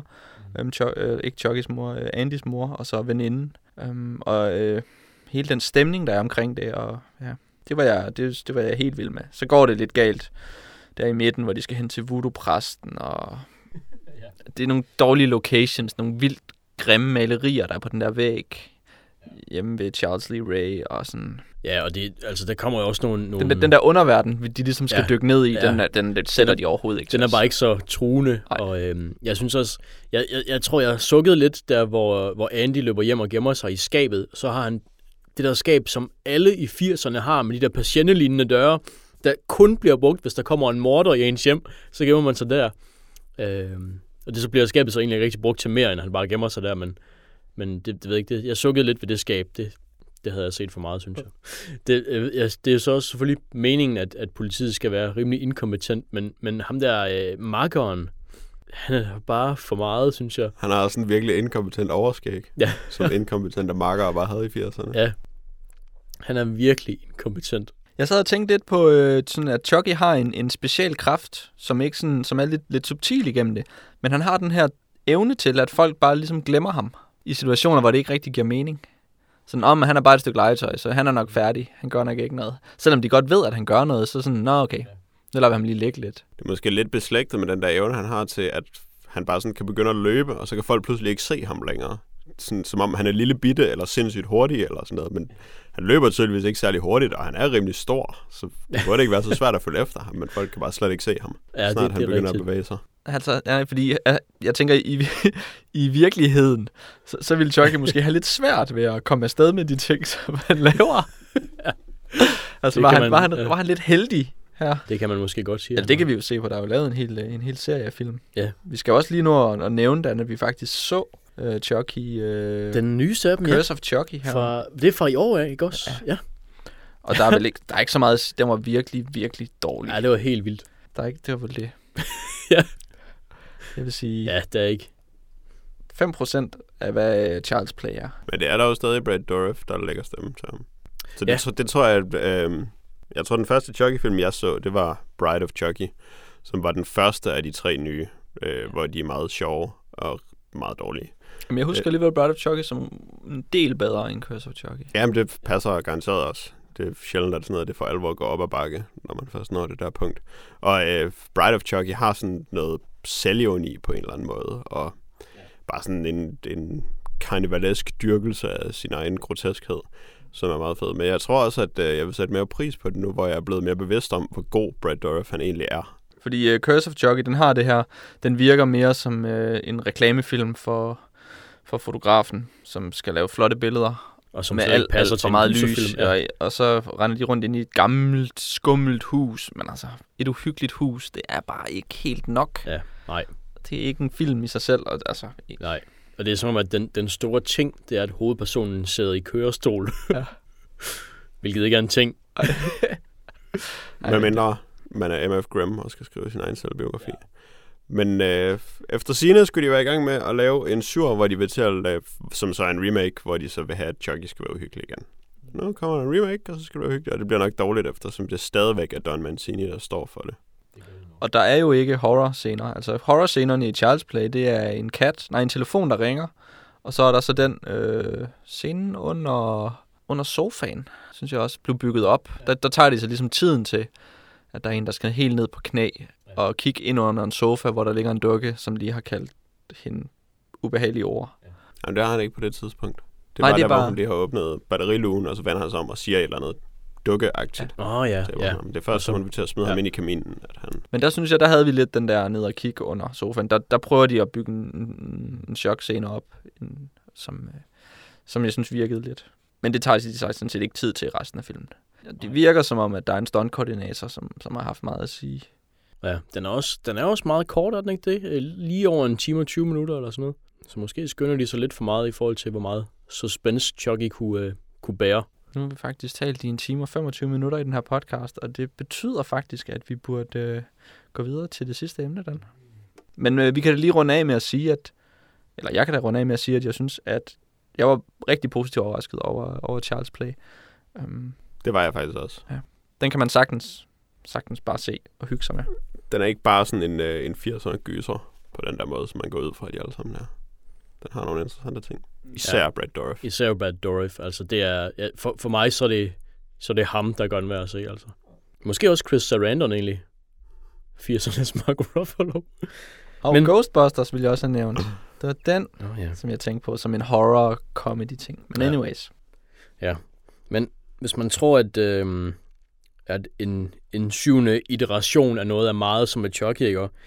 så Lego Marvel Superheroes, det er faktisk det 22. Lego computerspil. Så dem er der rimelig mange af. Men de er så forskellige. Jo, det er, de er alle sammen forskellige. Øh, eller bortset fra nogle af dem. Det ved jeg ikke. jeg ved ikke noget om de andre. Der er i hvert fald to og tre og lignende, men Du kan et stort tal. det, det kan, jeg kan et stort tal, og ja. det synes jeg, at øh, jeg skal have ros for. Det er fedt. Jeg kan også et andet stort tal. Det er 2013, hvilket året øh, spillet udkom. Og det er i år lidt endnu. Og det er det første Lego-spil, der går brug af Marvels superhelte. Deraf navnet. Der findes også øh, Lego Batman-spil og Lego Star Wars-spil og, og også bare rene Lego-spil. Men det her det er så et øh, superheltespil, og eftersom vi allerede har Batman, så er det så ikke øh, nyt for Lego-spillene at være i, øh, øh, i de her øh, kendte universer, eller gøre brug af de her kendte universer. Det er udviklet af det, der i dag hedder TT Games, som er Telltale, Tall Tales, nej, Tall Travelers, Tra- Det er ikke Telltale. det er ikke Telltale, det, jeg kan ikke engang sige det nu. Det hedder TT Games i dag. jeg er ligeglad med, hvad det hed før. det var nok derfor, de har noget navn. Ja, og de, de har udviklet Lego-spil siden øh, 2005, så øh, de er så også ret ja, øh, rutineret i deres sag. Øh, de blev opkøbt af Warner Brothers i 2007, og det er som en sidebemærkning, så kan man sige, at det er lidt sjovt, at Warner Brothers, det er dem, der ejer DC Comics, som er Marvels rival, øh, så det er sådan lidt sjovt, at det er dem, der udgiver et, et Marvel-spil nu. Mm. Fordi de er bare altid op og slås, de to. Ja, øh, eller det var i hvert fald tilbage i nogle af 60, så var det DC's øh, distributør af, af magasiner, der, øh, stod, der kom til at stå for Marvels øh, distribution også. Og det betød, at lige pludselig så var Marvel nødt til, nødt til i gåsøjen at gå ned fra, jeg ved ikke, omkring 18 blade til 8 blade eller sådan noget, fordi, at, for, ja, for, fordi de vil, de vil øh, simpelthen øh, forhindre dem i at udgive for meget. Øhm, men sådan er det ikke i dag, og nu udgiver de spillet for hinanden og er de bedste venner, øh, tydeligvis. Og, øhm, Det er magisk. I, ja, det er magisk, som venskab jo tit er. Og i øh, Lego Marvel Friendship, der spiller man en lang række superhelte, øh, der skal stanse superskurken Dr. Dooms onde plan om at lave, hvad han kalder en Doom Ray of Doom. Det lyder rimelig forfærdeligt. Den er garanteret super farlig. Øh, og øh, den har en plan om at lave, ved hjælp af den her kosmiske kraft, som findes i Marvel-universet. Øh, den kosmiske kraft, den øh, er blandt andet i en fyr, der hedder Silver Surfers kosmiske surfbræt, som i starten af spillet i sådan en introfilm bliver plukket i smadder og bliver til en masse Lego-klodser selvfølgelig, fordi det er et Lego-spil. Og de her de, uh, Lego-klodser bliver spredt ud over hele verden, eller spredt ud over en del lokationer i hvert fald. Øh, og de ondes plan, det er så at samle de her kosmiske klodser til at lave den her øhm, Dr. Dooms Doom Ray of Doom. Øhm, men man er jo superheltene, og øh, man skal jo selvfølgelig prøve at stoppe dem. Det starter man med at gøre som Iron Man og Hulk, der forsøger ved øh, Grand Central Station i New York at stanse superskurkene Abomination og Sandman. Øh, her lærer man så, at figurerne de ligesom har nogle forskellige evner, og man kan skifte mellem figurerne og gøre brug af deres forskellige evner. Sådan for eksempel Hulk, han kan løfte meget tunge ting. Han kan slå hul på vægge, så man kan komme videre i banen og den slags. Og Iron Man, han kan så øh, han har sin vilde rustning, der kan springe sådan nogle øh, særlige sølv øh, Lego-klodser i luften, øh, så man kan få det, der ligger bag ved dem eller lignende. Og han er et geni, så han kan også løse nogle forskellige små minigames i spillet. Og det er jo alt sammen Lego-klodser. Det er det der øh, Vikings gameplay, som der er så mange øh, spiludviklere, der har været så vilde at tale om de sidste 3-4 år. Altså et gammelt, gammelt spil, der handlede om, at man havde tre forskellige karakterer, som kunne tre forskellige ting, og så skulle man kombinere dem for at komme igennem en bane. Tre forskellige vikinger. Um, og det var lidt på samme måde, at, det er lidt, øh, at den her bærer sig ad. Lidt i den stil. Så i første bane, så lærer man ligesom, hvordan de her fungerer, og næste bane, så får man nogle øh, to andre helte, og lærer, at de kan igen nogle andre ting. Og ja, så der, der er alt i alt en masse øh, forskellige øh, figurer, der kan en masse forskellige ting. Og så kan de så arbejde sammen om at komme igennem en bane. Øh, og selvfølgelig slår de også på tæven, når der dukker øh, onde lakajer eller onde, onde superskurke op. Yes. Øhm, efter et stykke tid, så slipper man, bliver man ligesom sluppet løs i New York City, hvor man så render rundt i, øhm, i spillet og kan samle altså spillets valuta sammen, eller køre race i Lego-biler, eller hjælpe almindelige borgere, som efter sine man også kan i, i nogle af de andre spil. Og så kan man selvfølgelig øh, tage på deciderede missioner for S.H.I.E.L.D., den her øh, store peacekeeping øh, agency, øh, og på den måde komme videre i hovedhistorien. Og øhm, så låser man ligesom op for forskellige missioner, og så kan man så sidenhen, når man får flere helte, trække dem ind i de gamle missioner, og så blive, gøre endnu vildere ting i dem. Øhm, og øh, det er ret, øh, styringen den, i spillet det er ret simpelt, altså man har en knap, man skifter figur på, man har nogle knapper, man bevæger sig på, man har en hoppeknap og en angrebsknap, og sådan en special move-knap. Og så er der vist nogen, der har en, en undvige-knap også, hvis de er adrette nok til det. Ja, så, så det... er der nogle knapper, der skal holdes i bund, og nogle, der skal tabes. Ja, i forskellige, øh, i forskellige miljøer netop. Altså hvis man... Øh, ja, det er nemlig det. Hvis man vil øh, gøre noget specielt, altså interagere med miljøet på en bestemt måde, så skal man enten tabe på en knap, eller holde den i bund for at opnå en vis effekt. Dr. Dooms Doom Ray of Doom, det betyder jo, at den måske øh, er en sådan mindre va- mindre seriøs øh, versionering af, af Marvels univers. Øh, man kan måske sige, at der sker noget, når Lego møder Marvel, så skal de ligesom finde et fælles sted, og det bliver så sådan lidt en plat version af Marvel. Det bliver Eller en let fordøjelig version. En, en, det bliver i hvert fald ikke en, en, en øh, gritty 90'er version af Marvel. De, øh, Men hvis man ser på, ja. hvad Marvel øh, image eller deres udtryk er i 2013, og hvis man så ser på, hvad Lego Marvel udtrykket er, hvor stor er forskellen så? Altså, der er jo for eksempel ikke rigtig nogen, der kan dø i Lego-univers. Øh, fordi de er jo bare Lego-klodser. Øh, og hvis man slås mod de onde henchmen så, og, og tæsker dem færdige, altså, så bliver de bare til en masse klodser, fordi det er jo bare Lego-klodser, så det er jo ikke så slemt. Og det er egentlig også, sker egentlig også selv, hvis, man, hvis, man, hvis ens egne figurer dør, så bliver de også bare til en bunke klodser. Øh, lige bortset fra Wolverine, som jo ikke kan dø, fordi han heler helt vildt, så han løber rundt som sådan en Lego-skelet, indtil han heler tilbage igen. Det er Men der er, også, der er også mange sådan fjollede scener, der, øh, ja. der, altså, hvor vi ser Hulk opføre sig sådan lidt, lidt tumpet, eller vi ser Iron Man opføre sig lidt tumpet, og så videre. Det er rigtigt. Jamen, det er jo altså played for laughs. Altså, de er jo meget sjove og, og fjollede, de her figurer. Og, øhm, Captain Men er America, de sjove? Hvad siger du? Men er de sjove? nu skal jeg lige fortælle om Captain America, for han er nemlig sjov. øhm, han udbryder, han, han, har, han er jo Captain America, han er jo patriotisk alt det her, og han har udbrud som for eksempel Mom's Apple Pie, øh, som han siger i stedet for, ja, du er godest eller for fanden eller et eller andet, så råber han bare Mom's Apple Pie, og det er i hvert fald sjovt. Ja, det er sjovt. øh, og man har også, når, når figurerne de står, og man ikke gør noget med dem, altså når de står og idler, så Iron Man han laver The Robot, det er måske lige lovligt oplagt, og øh, hvad hedder det, så der er nogle andre, der laver nogle andre små øh, sjove ting. Hawkeye, han står dårligt til at skyde med buer og sådan noget. Hvad, hvad synes du om den her, øh, det her take på Marvel-universet, Jack? Jeg synes, det var dårligt. Jeg synes, at, jeg, jeg synes nemlig ikke, at de er sjove, når de prøver at være sjove. Det hele vil jeg bare ligegyldigt og harmløst af, at de sådan lidt hele tiden laver sjov med ting, men det giver ikke rigtig mening, og der er ikke rigtig nogen af vitserne, der er særligt velfungerende. Så jeg synes aldrig, at jeg blev nødt til at grine af det, og det hele virker bare sådan meget rutinepræget, hvad det jo nok også må være, fordi det er i hvert fald mit indtryk, at det minder meget om de andre Lego-spil, og har meget den samme øh, fortællestil, med det her lidt humoristiske og rimelig harmløse, øhm, som jeg ikke synes var særlig sjovt, og jeg synes ikke, at nogen af banerne var udfordrende på nogen måde. Det var hele tiden bare, altså man havde sin mand, og så var det et spørgsmål at stille den rigtige mand det rigtige sted, så trykke på knappen, og der var ikke sådan rigtig noget, der kunne gå Man kunne godt dø lidt nogle gange, men ikke sådan for alvor, hvor man ikke kunne spille videre på banen. Så det var sådan lidt ligegyldigt, og de der hovedbrud var nogle gange nogle gange så gav de fint nok mening, og andre gange så gav de ikke særlig meget mening, men det hele virkede bare sådan lidt som tilfældige trykken på knapper og tilfældige steder. Og så var der nogen, der gjorde noget øh, fjollet. Som for eksempel, der var Hulk laver en kop kaffe til Iron Man, hvilket er fedt, fordi han laver en kop kaffe, men altså, det var ikke decideret sjovt, synes jeg, at Hulk laver en kop kaffe. Øh, jeg har ligesom hørt Hulk-vitser, hvor det er sjovt, når Hulk kan gøre et eller andet. Jeg husker dengang, øh, Hulk han havde sådan nogle kanintøfler. Var det ikke sjovt? Jo, det var okay. Men, det var okay. nu, og nu laver han en kop kaffe. Er det ikke sjovt? Nej, vi har hørt det. Så jeg synes, det var rimelig kedeligt. Um, det er et spil, som, uh, som har rigtig meget indhold, lader jeg mærke til.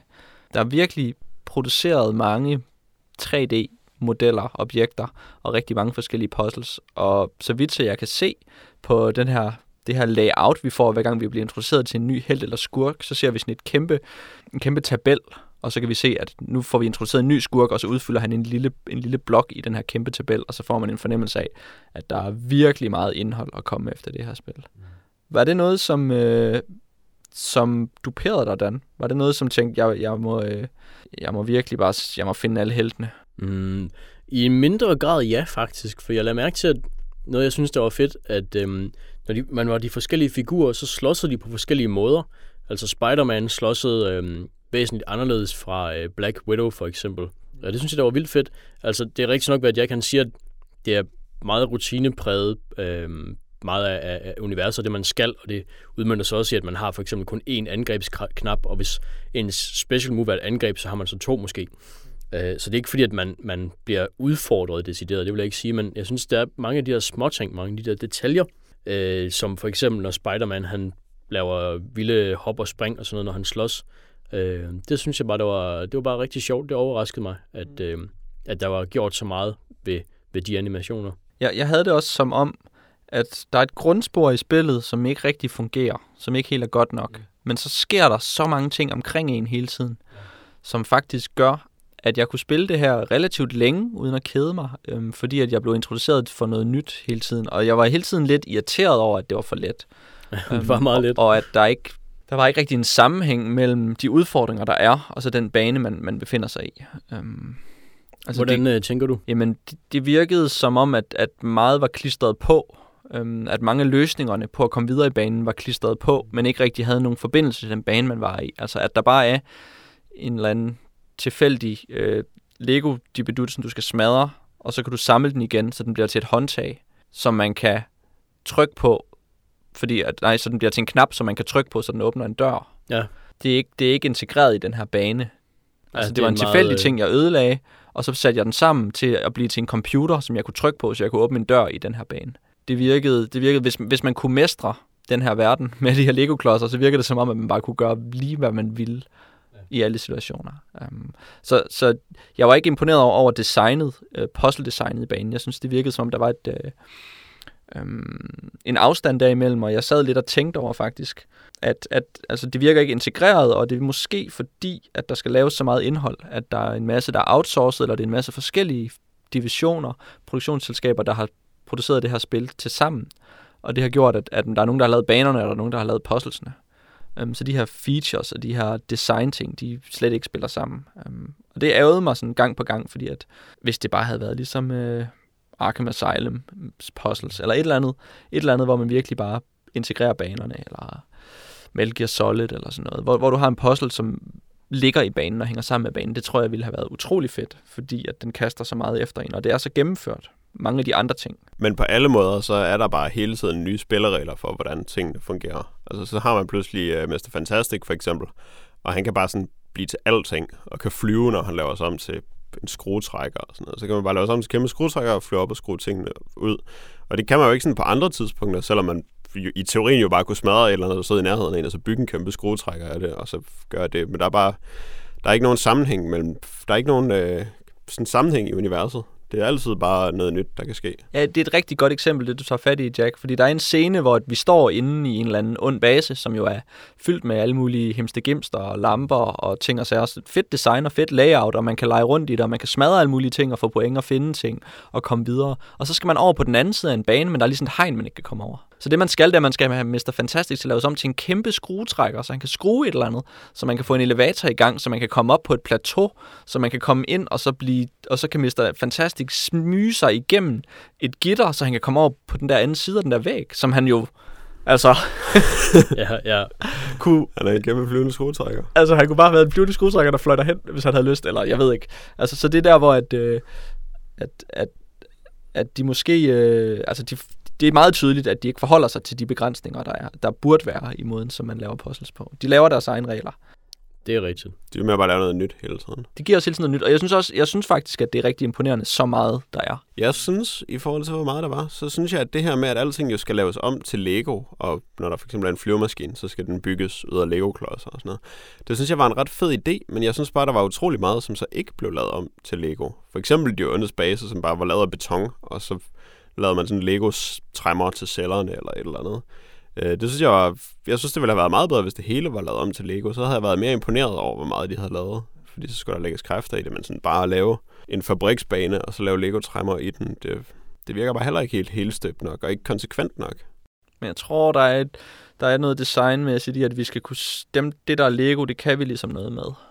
Langt hen ad vejen. Ja, Ja. nogle gange, ja. Men altså ting, der, altså hvis vi har en vej, så er vejen ikke lavet af Lego, men så er der en masse genstande på vejen, der er Mm. lavet af Lego, og dem kan vi så man kan smadre, for eksempel. Ja. Men det synes jeg bare ikke er lige så sejt, som hvis det hele havde været lavet, lavet af Lego. Det var fedt, når man ser folk på internettet, der har bygget et eller andet ud af Lego. Og så har de bare fundet på, hvordan man kunne lave det af Lego-klodser. Og sådan kunne hele det her spil være. Men så er der bare ting, som bare er ting i et computerspil. Men der er stadig, øh, jeg synes stadig, der var nogle, nogle fede oplevelser i, øh, hvad er det der, hvor man slår sig med Venom, for eksempel. Det synes jeg bare var øh, en god scene. I sådan, altså det virkede som noget, som de her superhelte ville gøre på den her måde. Jeg Ja. kunne vælge, hvem jeg ville have, og Black Widow, hun havde bare to guns, og så kunne hun bare skyde helt vildt, og det var fedt. Og så nogle gange, så var man lige tvunget til, fordi man skulle løse et eller andet plotpunkt og skifte om til Hulk eller en anden, fordi mm. Man skulle lige hen og smadre en eller anden ting. Og så skiftede man rundt imellem den og valgte dem ud og legede lidt rundt med dem. Og jeg nåede lige præcis at komme dertil, hvor at nu havde jeg styr på, hvad de her tre forskellige karakterer kunne, og så havde jeg faktisk besejret øh, den her bane, og så kom jeg videre, og så fik jeg nogle nye folk. Ja. Øhm, og så pludselig bliver man lukket ud i hele den her by, og har Iron Man og kan flyve rundt, og så åbner der sig et helt nyt spil op, som jeg slet ikke vidste, der ville komme. Ja. Og det kan være det, som du siger, Jack, at det er rimelig gratis for dem, fordi de har gjort det her før. Eller det er måske dig, der sagde det, Dan. Men jeg vidste det ikke, så jeg synes bare, at der var, der var så meget. Ja, ja det, er, det er også det første Lego-spil, jeg har spillet, så jeg er ikke sådan helt på, øhm, jeg har ikke helt styr på, hvad der er sket før. Øh, men jeg synes også, der det lød til, at der var meget at gøre i byen. Øhm, om det så var noget, man havde lyst til at begive sig øh, i kast med, det, det ved jeg selvfølgelig ikke, fordi jeg har ikke nået at spille det så meget igen. Jeg kørte nogle racerløb i byen. Der er sådan nogle steder, hvor man kan stjæle en bil, og så skal man køre igennem sådan nogle porte, og så får man et eller andet, som jeg ikke ved, om man skal bruge til, når man har gjort det. Øhm, og det var bare, det, det føltes virkelig som sådan noget open world spil fyld, hvor man, okay, vi har nogle biler og nogle veje, så kan vi lige så godt lige lave noget, hvor man skal køre. Det er ikke sådan rigtig udfordrende eller sjovt, men så virker det, som om der er meget at give sig til. Så det, det var jeg også sur over. Man skal gøre det sjovt. Det ved jeg ikke, hvad er i det her Lego-spil. Det var jo at være Hulk, og så øh, når han gav sig til at løbe hurtigt, så kunne han bare løbe igennem alting og smadre det. Hvordan løb han? Nå, når han var inde i byen. Eller også, når du skyder. Også i baner. Altså bare sådan, når han har løbet lidt tid, så kan han så løbe rigtig hurtigt, Ja. og så smadrer han ting, når han løber igennem det. Ah, fedt nok. Det synes jeg var sjovt. Så kunne han bare sådan løbe igennem biler. Ja. Og, så det var det gode ved det. Hulk var med. Har du mere, Dan? Altså, jeg, ja, jeg synes, de har gjort virkelig meget ud af det der character design, og de passer virkelig godt ind som de der Lego, øh, Lego-helte og skurke. Det, det var virkelig, øh, det var noget, jeg sad og morede mig over. At alle de der jokes, de så ikke er sjove, det, det for, tror jeg ikke, jeg forventer nogen steder, at jeg vil altid vil finde alle jokes sjove. Men jeg synes, det var nok til, der var sjovt til, at jeg, at jeg havde det generelt sjovt. At det, at det nogensinde bliver en udfordring, det, det kunne jeg ikke forestille mig, at det her spil, det gør.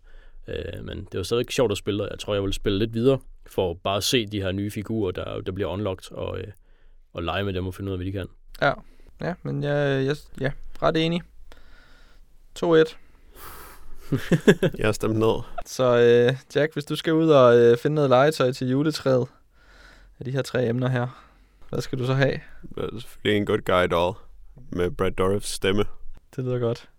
Og så, øh, hvad hed hans sko? Ja, de, de, de havde også sådan sit helt eget navn. Good Guys, Nå, ja. et eller andet. Nå ja, øh, PJ Sneakers. Han havde sådan nogle pyjamas sneakers, den lille dreng, som han så i. Så jeg husker, øh, ja, tjek dem for mel i hvert fald. inden du pakker den ind. Det bliver man nødt til. Dan, hvad er højst på din ønskeliste? Pony, morderdukke, eller noget øh, Lego Marvel? Ja, det skal sgu nok være øh, de ondes base fra Lego eller sådan noget.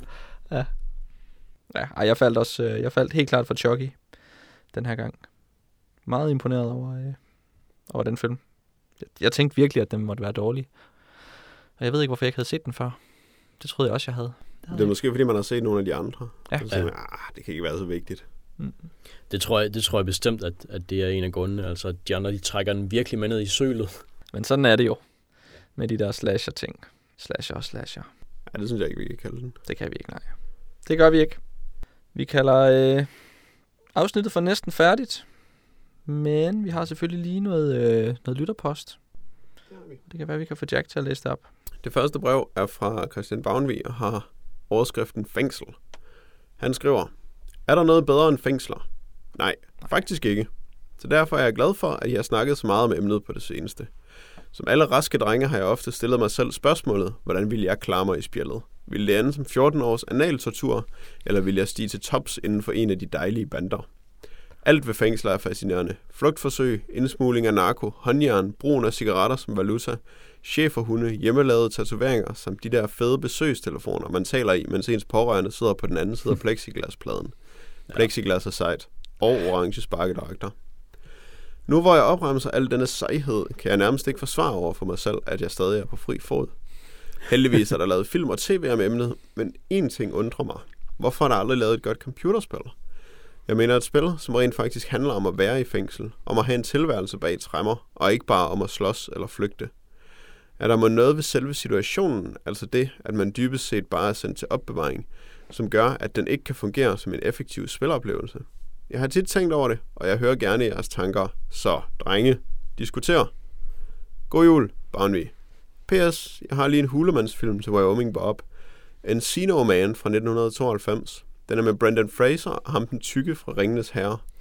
Den handler om to idioter, som finder en hulemand, da de skal ødegrave en swimmingpool.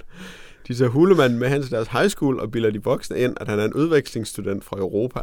Herefter følger løjer. God fornøjelse. Åh, oh, løjer. Ja, men tak for det øh, brev, Bangvi.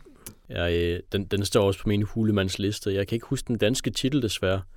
Øh, Men den, den er sådan helt forfærdelig på dansk. Altså sådan California øh, hule rap eller et eller andet. Altså det er sådan helt, helt udskidt. Nå, Hjælp naboen er en hulemand. ja. men Iskold øh, hulemand på overtid.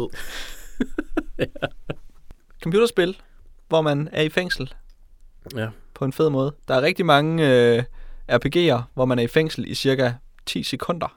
Ja, Og man starter med at være i fængsel, og så slipper man ud. så slipper man ud. Øh, Det gælder ikke. De gælder nok ikke, ifølge de regler, der bliver sat op i brevet fra Boundary. Jeg tænkte faktisk på, at uh, Bully, som vi talte om for et par afsnit siden, at det er ret tæt på at være et fængselsspil. Det er måske det tætteste, man kommer på sådan et fængselsspil. Og det viser også meget godt, hvor oplagt det er at lave et fængselsspil. Altså, hvor man selvfølgelig skal lave det på den der måde, som det er i amerikanske film, hvor man skal blive venner med nogen og fjender med andre, og sørge for at få forretningerne til at fungere også nogle gange. Så skal man shanke folk. Øh, Ja, der er noget der. Så jeg ved faktisk ikke rigtigt, hvorfor der ikke er lavet et computerspil. Jeg ved, der er et øh, brætspil på vej, der hedder The Oleg Story. Hvor der... Det er ikke på vej. Er det ikke på vej? er det faldet om? Det er faldet om. Det var på Kickstarter Ja. i en periode, indtil det faldt om. Nå. Så nu er det ikke på vej længere. De vil sandt. vist uh, prøve at lave en ny Kickstarter engang, Nå. fordi det kan man jo lige så godt, men indtil videre er det lidt Mm. dødt. Så øh, altså fængselssimulator er vel det, vi tager. Det er det bagen, vi efterspørger, ikke? Er der ikke sådan en sim? Jo, altså der er jo nogle spil, hvor man bygger et fængsel. Ja. Og, sådan, Ja. øh, Det er rigtigt. Prison Tycoon eller sådan noget? og Prison Architect, som man kan spille, selvom det ikke er færdigt Ja. på Steam. Øhm, så det er der, men det er jo så om at styre et fængsel, og ikke om at Det er være det. i fængsel. Det. Er lidt noget andet også. det vi skal bruge og også The Game. Det, det, det er der godt nok ikke... Øhm, der er ikke sket meget derinde. Jeg husker en... Jeg tror et PlayStation 2-spil. Jeg kan ikke huske, hvad det hedder. Fear of Death Prisons, eller et eller andet. Altså et eller andet supernatural øh, bras. Øh, hvor man er en eller anden fyr, der inde i et fængsel får en evne til at se overnaturlige ting, og så skal man dræbe monster inde i et fængsel. Øh, det er selvfølgelig ikke så meget en simulator, som det er bare, at man dræber folk inde i et fængsel. Og det er ikke rigtigt... Altså Manhunt er vist lidt på samme måde. Ja. Så jeg tror, man skal flygte fra et fængsel. Men det handler bare ikke rigtig om at være i fængsel. Nej. Det er mere bare et udgangspunkt. Ligesom det Ja. er i rigtig mange RPG'er. Det er rigtigt. Så, Jeg tror ikke, det er lavet, og jeg ved ikke helt, hvorfor. Altså man kan sige, det er måske kontroversielt at skulle Ja. være i et fængsel, men det lyder ikke rigtig som noget, der vil forhindre folk i at lave et computerspil om. Nej, Tværtimod. det er måske fordi, at man frygter, at der ikke vil være nok indhold. Men hvorfor? Det ved jeg, hvorfor skulle man frygte det? Kan man ikke bare lave noget mere? Jo. Men du ved, som en af dem, øh, der med, med rette øh, brokker sig over altid at se de samme baner i et spil, øh, eller kedelige grå mure eller lignende, ikke? Øh, så, øh, så kan man frygte, at det er noget, der vil gentage sig i et fængsel, Ja, og så bliver det bare... Jeg synes bare godt, altså lidt ligesom med Bully. Altså, jeg synes bare godt, man kan se veje udenom det. Man kan for eksempel Ja. ja. have sådan en øh, eksperimentel fængselsafdeling, ligesom Emerald City i os. Og så ser den helt anderledes ud end det andet. Det er en mulighed. Men det kan godt være, du har ret. At, der er for meget, at man er bange for for meget gråt i gråt. Ja, det er selvfølgelig bare øh, gissninger. Jeg har aldrig selv overvejet at sætte et spil i et fængsel, men Og folk, der er i fængsel, bliver jo tit flyttet rundt mellem mange forskellige fængsler. Det kan Ja. ja. også være en oplagt måde at, at shake det op på. Ja. Mm. Så det, Det er det, det tror jeg så godt, man kunne. Jeg sidder også lidt og tænker sådan en, øh, sådan en øh, RPG-agtig, øh, enten øh, Vampire the Masquerade eller Fallout-modellen ja. i et fængsel, hvor man har en masse ting, man skal, eller quests, man skal løse, Ja, og så en det er masse forhindringer. Øhm, der er jo lidt øh, af det i øh, det der Riddick-spil. Hvad hedder det? Escape from Butcher Bay. Det er jo godt nok handler om at flygte, men man er jo teknisk set i et fængsel i rigtig lang tid. Og det er jo, altså, hvor man bare går rundt mellem nogle fanger og skal blive venner med nogen og måske skænke nogle folk og sådan noget. Øh, det, jeg har ikke rigtig selv spillet det, fordi at jeg tror ikke, jeg kunne køre det på, den, på min computer, dengang det kom ud. Øh, men jeg husker da, at det er blevet ret godt modtaget. Det lyder spændende. Det kan være, man burde kigge nærmere på det. Ja, det gør vi. Det gør vi. Så tager vi det næste brev nu. Yeah. Det har overskriften Sandra Bullock, og det er fra Mads Borgbjerg. Han skriver, Hej DDK Podcast. I snakkede i podcast nummer 86 om spillet Demolition Man. Det fik mig af flere grunde til at spidse ører. Først og fremmest, fordi jeg holder semi-okay meget af filmen, men også fordi, at jeg netop har færdiggjort mit seneste projekt, der gik ud på at se alle film med Sandra Bullock. Det skuffede mig derfor at høre, at hun slet ikke optræder i spillet, da hun er en absolut delight i filmen. Tror I, at det kan skyldes, at spillet simpelthen blev dømt for pixeleret til at vise os, hvor blød og fin en hud Sandra Bullock egentlig havde i 90'erne? Jeg kan i øvrigt berette, at ud af alle 46 Sandra Bullock-film til dato, fik præcis 24% mig til at overveje at nævne Sandra Bullock i et eventuelt selvmordsbrev. Fortsæt det fremragende podcastarbejde. Møs, møs. Knus, mas. P.S. Hvis der sidder nogle lyttere derude, der brænder inde med spændende Sandra Bullock-spørgsmål, og hvem gør ikke det, så svarer jeg naturligvis gerne på dem. Man kunne jo passende skrive ind til DDK Podcast på Sandra Bullock at ddkpodcast.dk, så skal jeg nok lytte med og skrive et kvalificeret svar tilbage som lytterpost i næste podcast. Der blev vi lige hijacked. Godt initiativ, ja. Mads. Det er, ja, det er jeg glad for at høre. Kun 24 procent alligevel. Det er da alligevel, øh, det er da okay. Øh, som et svar på en spørgsmål, så tror jeg, spil fra 95, der skal, man, øh, der skal helst være sådan to pixelerede mænd, der kigger på hinanden i starten. Og så er det de eneste karakterer, som der skal være defineret i, i hele spillet. Guns to mans, Ja. flowers to womans. For at citere spilblokken, hvad hedder den, Rock, Paper, Shotgun.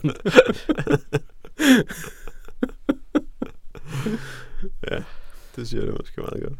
Men det var da en frygtelig pinsel at slæbe sig selv igennem og se alle Sandra Bullock-film. Det lyder hårdt. Det lyder Mm. hårdt. The Blind Side var i hvert fald hård at se, synes jeg. Ja, jeg tror også, den der, hvor hun er en øh, skønhedskonkurrence FBI-agent, den er hård. Ja, mit gæt. Jeg har ikke set den. Men øh, hvis der er nogen, der har nogle Sandra Bullock-spørgsmål, Så, øh, så er vi her for jer. Så er vi her. formidler vi dem gerne. Ja, især, især masser er her for jer. Ja, jeg, så- jeg kan ikke svare på noget. Nej, vi Er kan Gravity god? Nej. det, er det, det er det, vi alle sammen har, øh, har prøvet at spørge om. Ja, jeg sidder og tænker på, om jeg har nogle spørgsmål om Sandra Bullock. Kæledyr. Er der nogle film, hvor hun har et kæledyr? Det vil jeg da godt vide. Så må vi se, om Mads Bauer kan levere varen. Ja. Det vil være interessant at vide. Det kunne da være spændende at Ja. høre, Mads. Godt. Hvis der er nogen, øh, der har lyst til at skrive ind med nogle spørgsmål øh, relateret til øh, alt nævnligt om øh, Sandra Bullock, alt hvad vi vil være i stand til at kunne læse op om Sandra Bullock i den her podcast, øh, så skal I bare skrive ind. Øhm, eller hvis I har spørgsmål til denne eller andre episoder, øhm, spørgsmål omkring, øh, eller rettelser omkring det, vi taler om, så kunne det også være rigtig hyggeligt at høre fra dig. Øhm, så hvis du har lyst til at skrive ind, skal du gøre det til post Det er i dag, onsdag den 18. december, og det betyder, at vi er tilbage igen om 14 dage, onsdag den 1. januar. Yeah. Farvel og tak.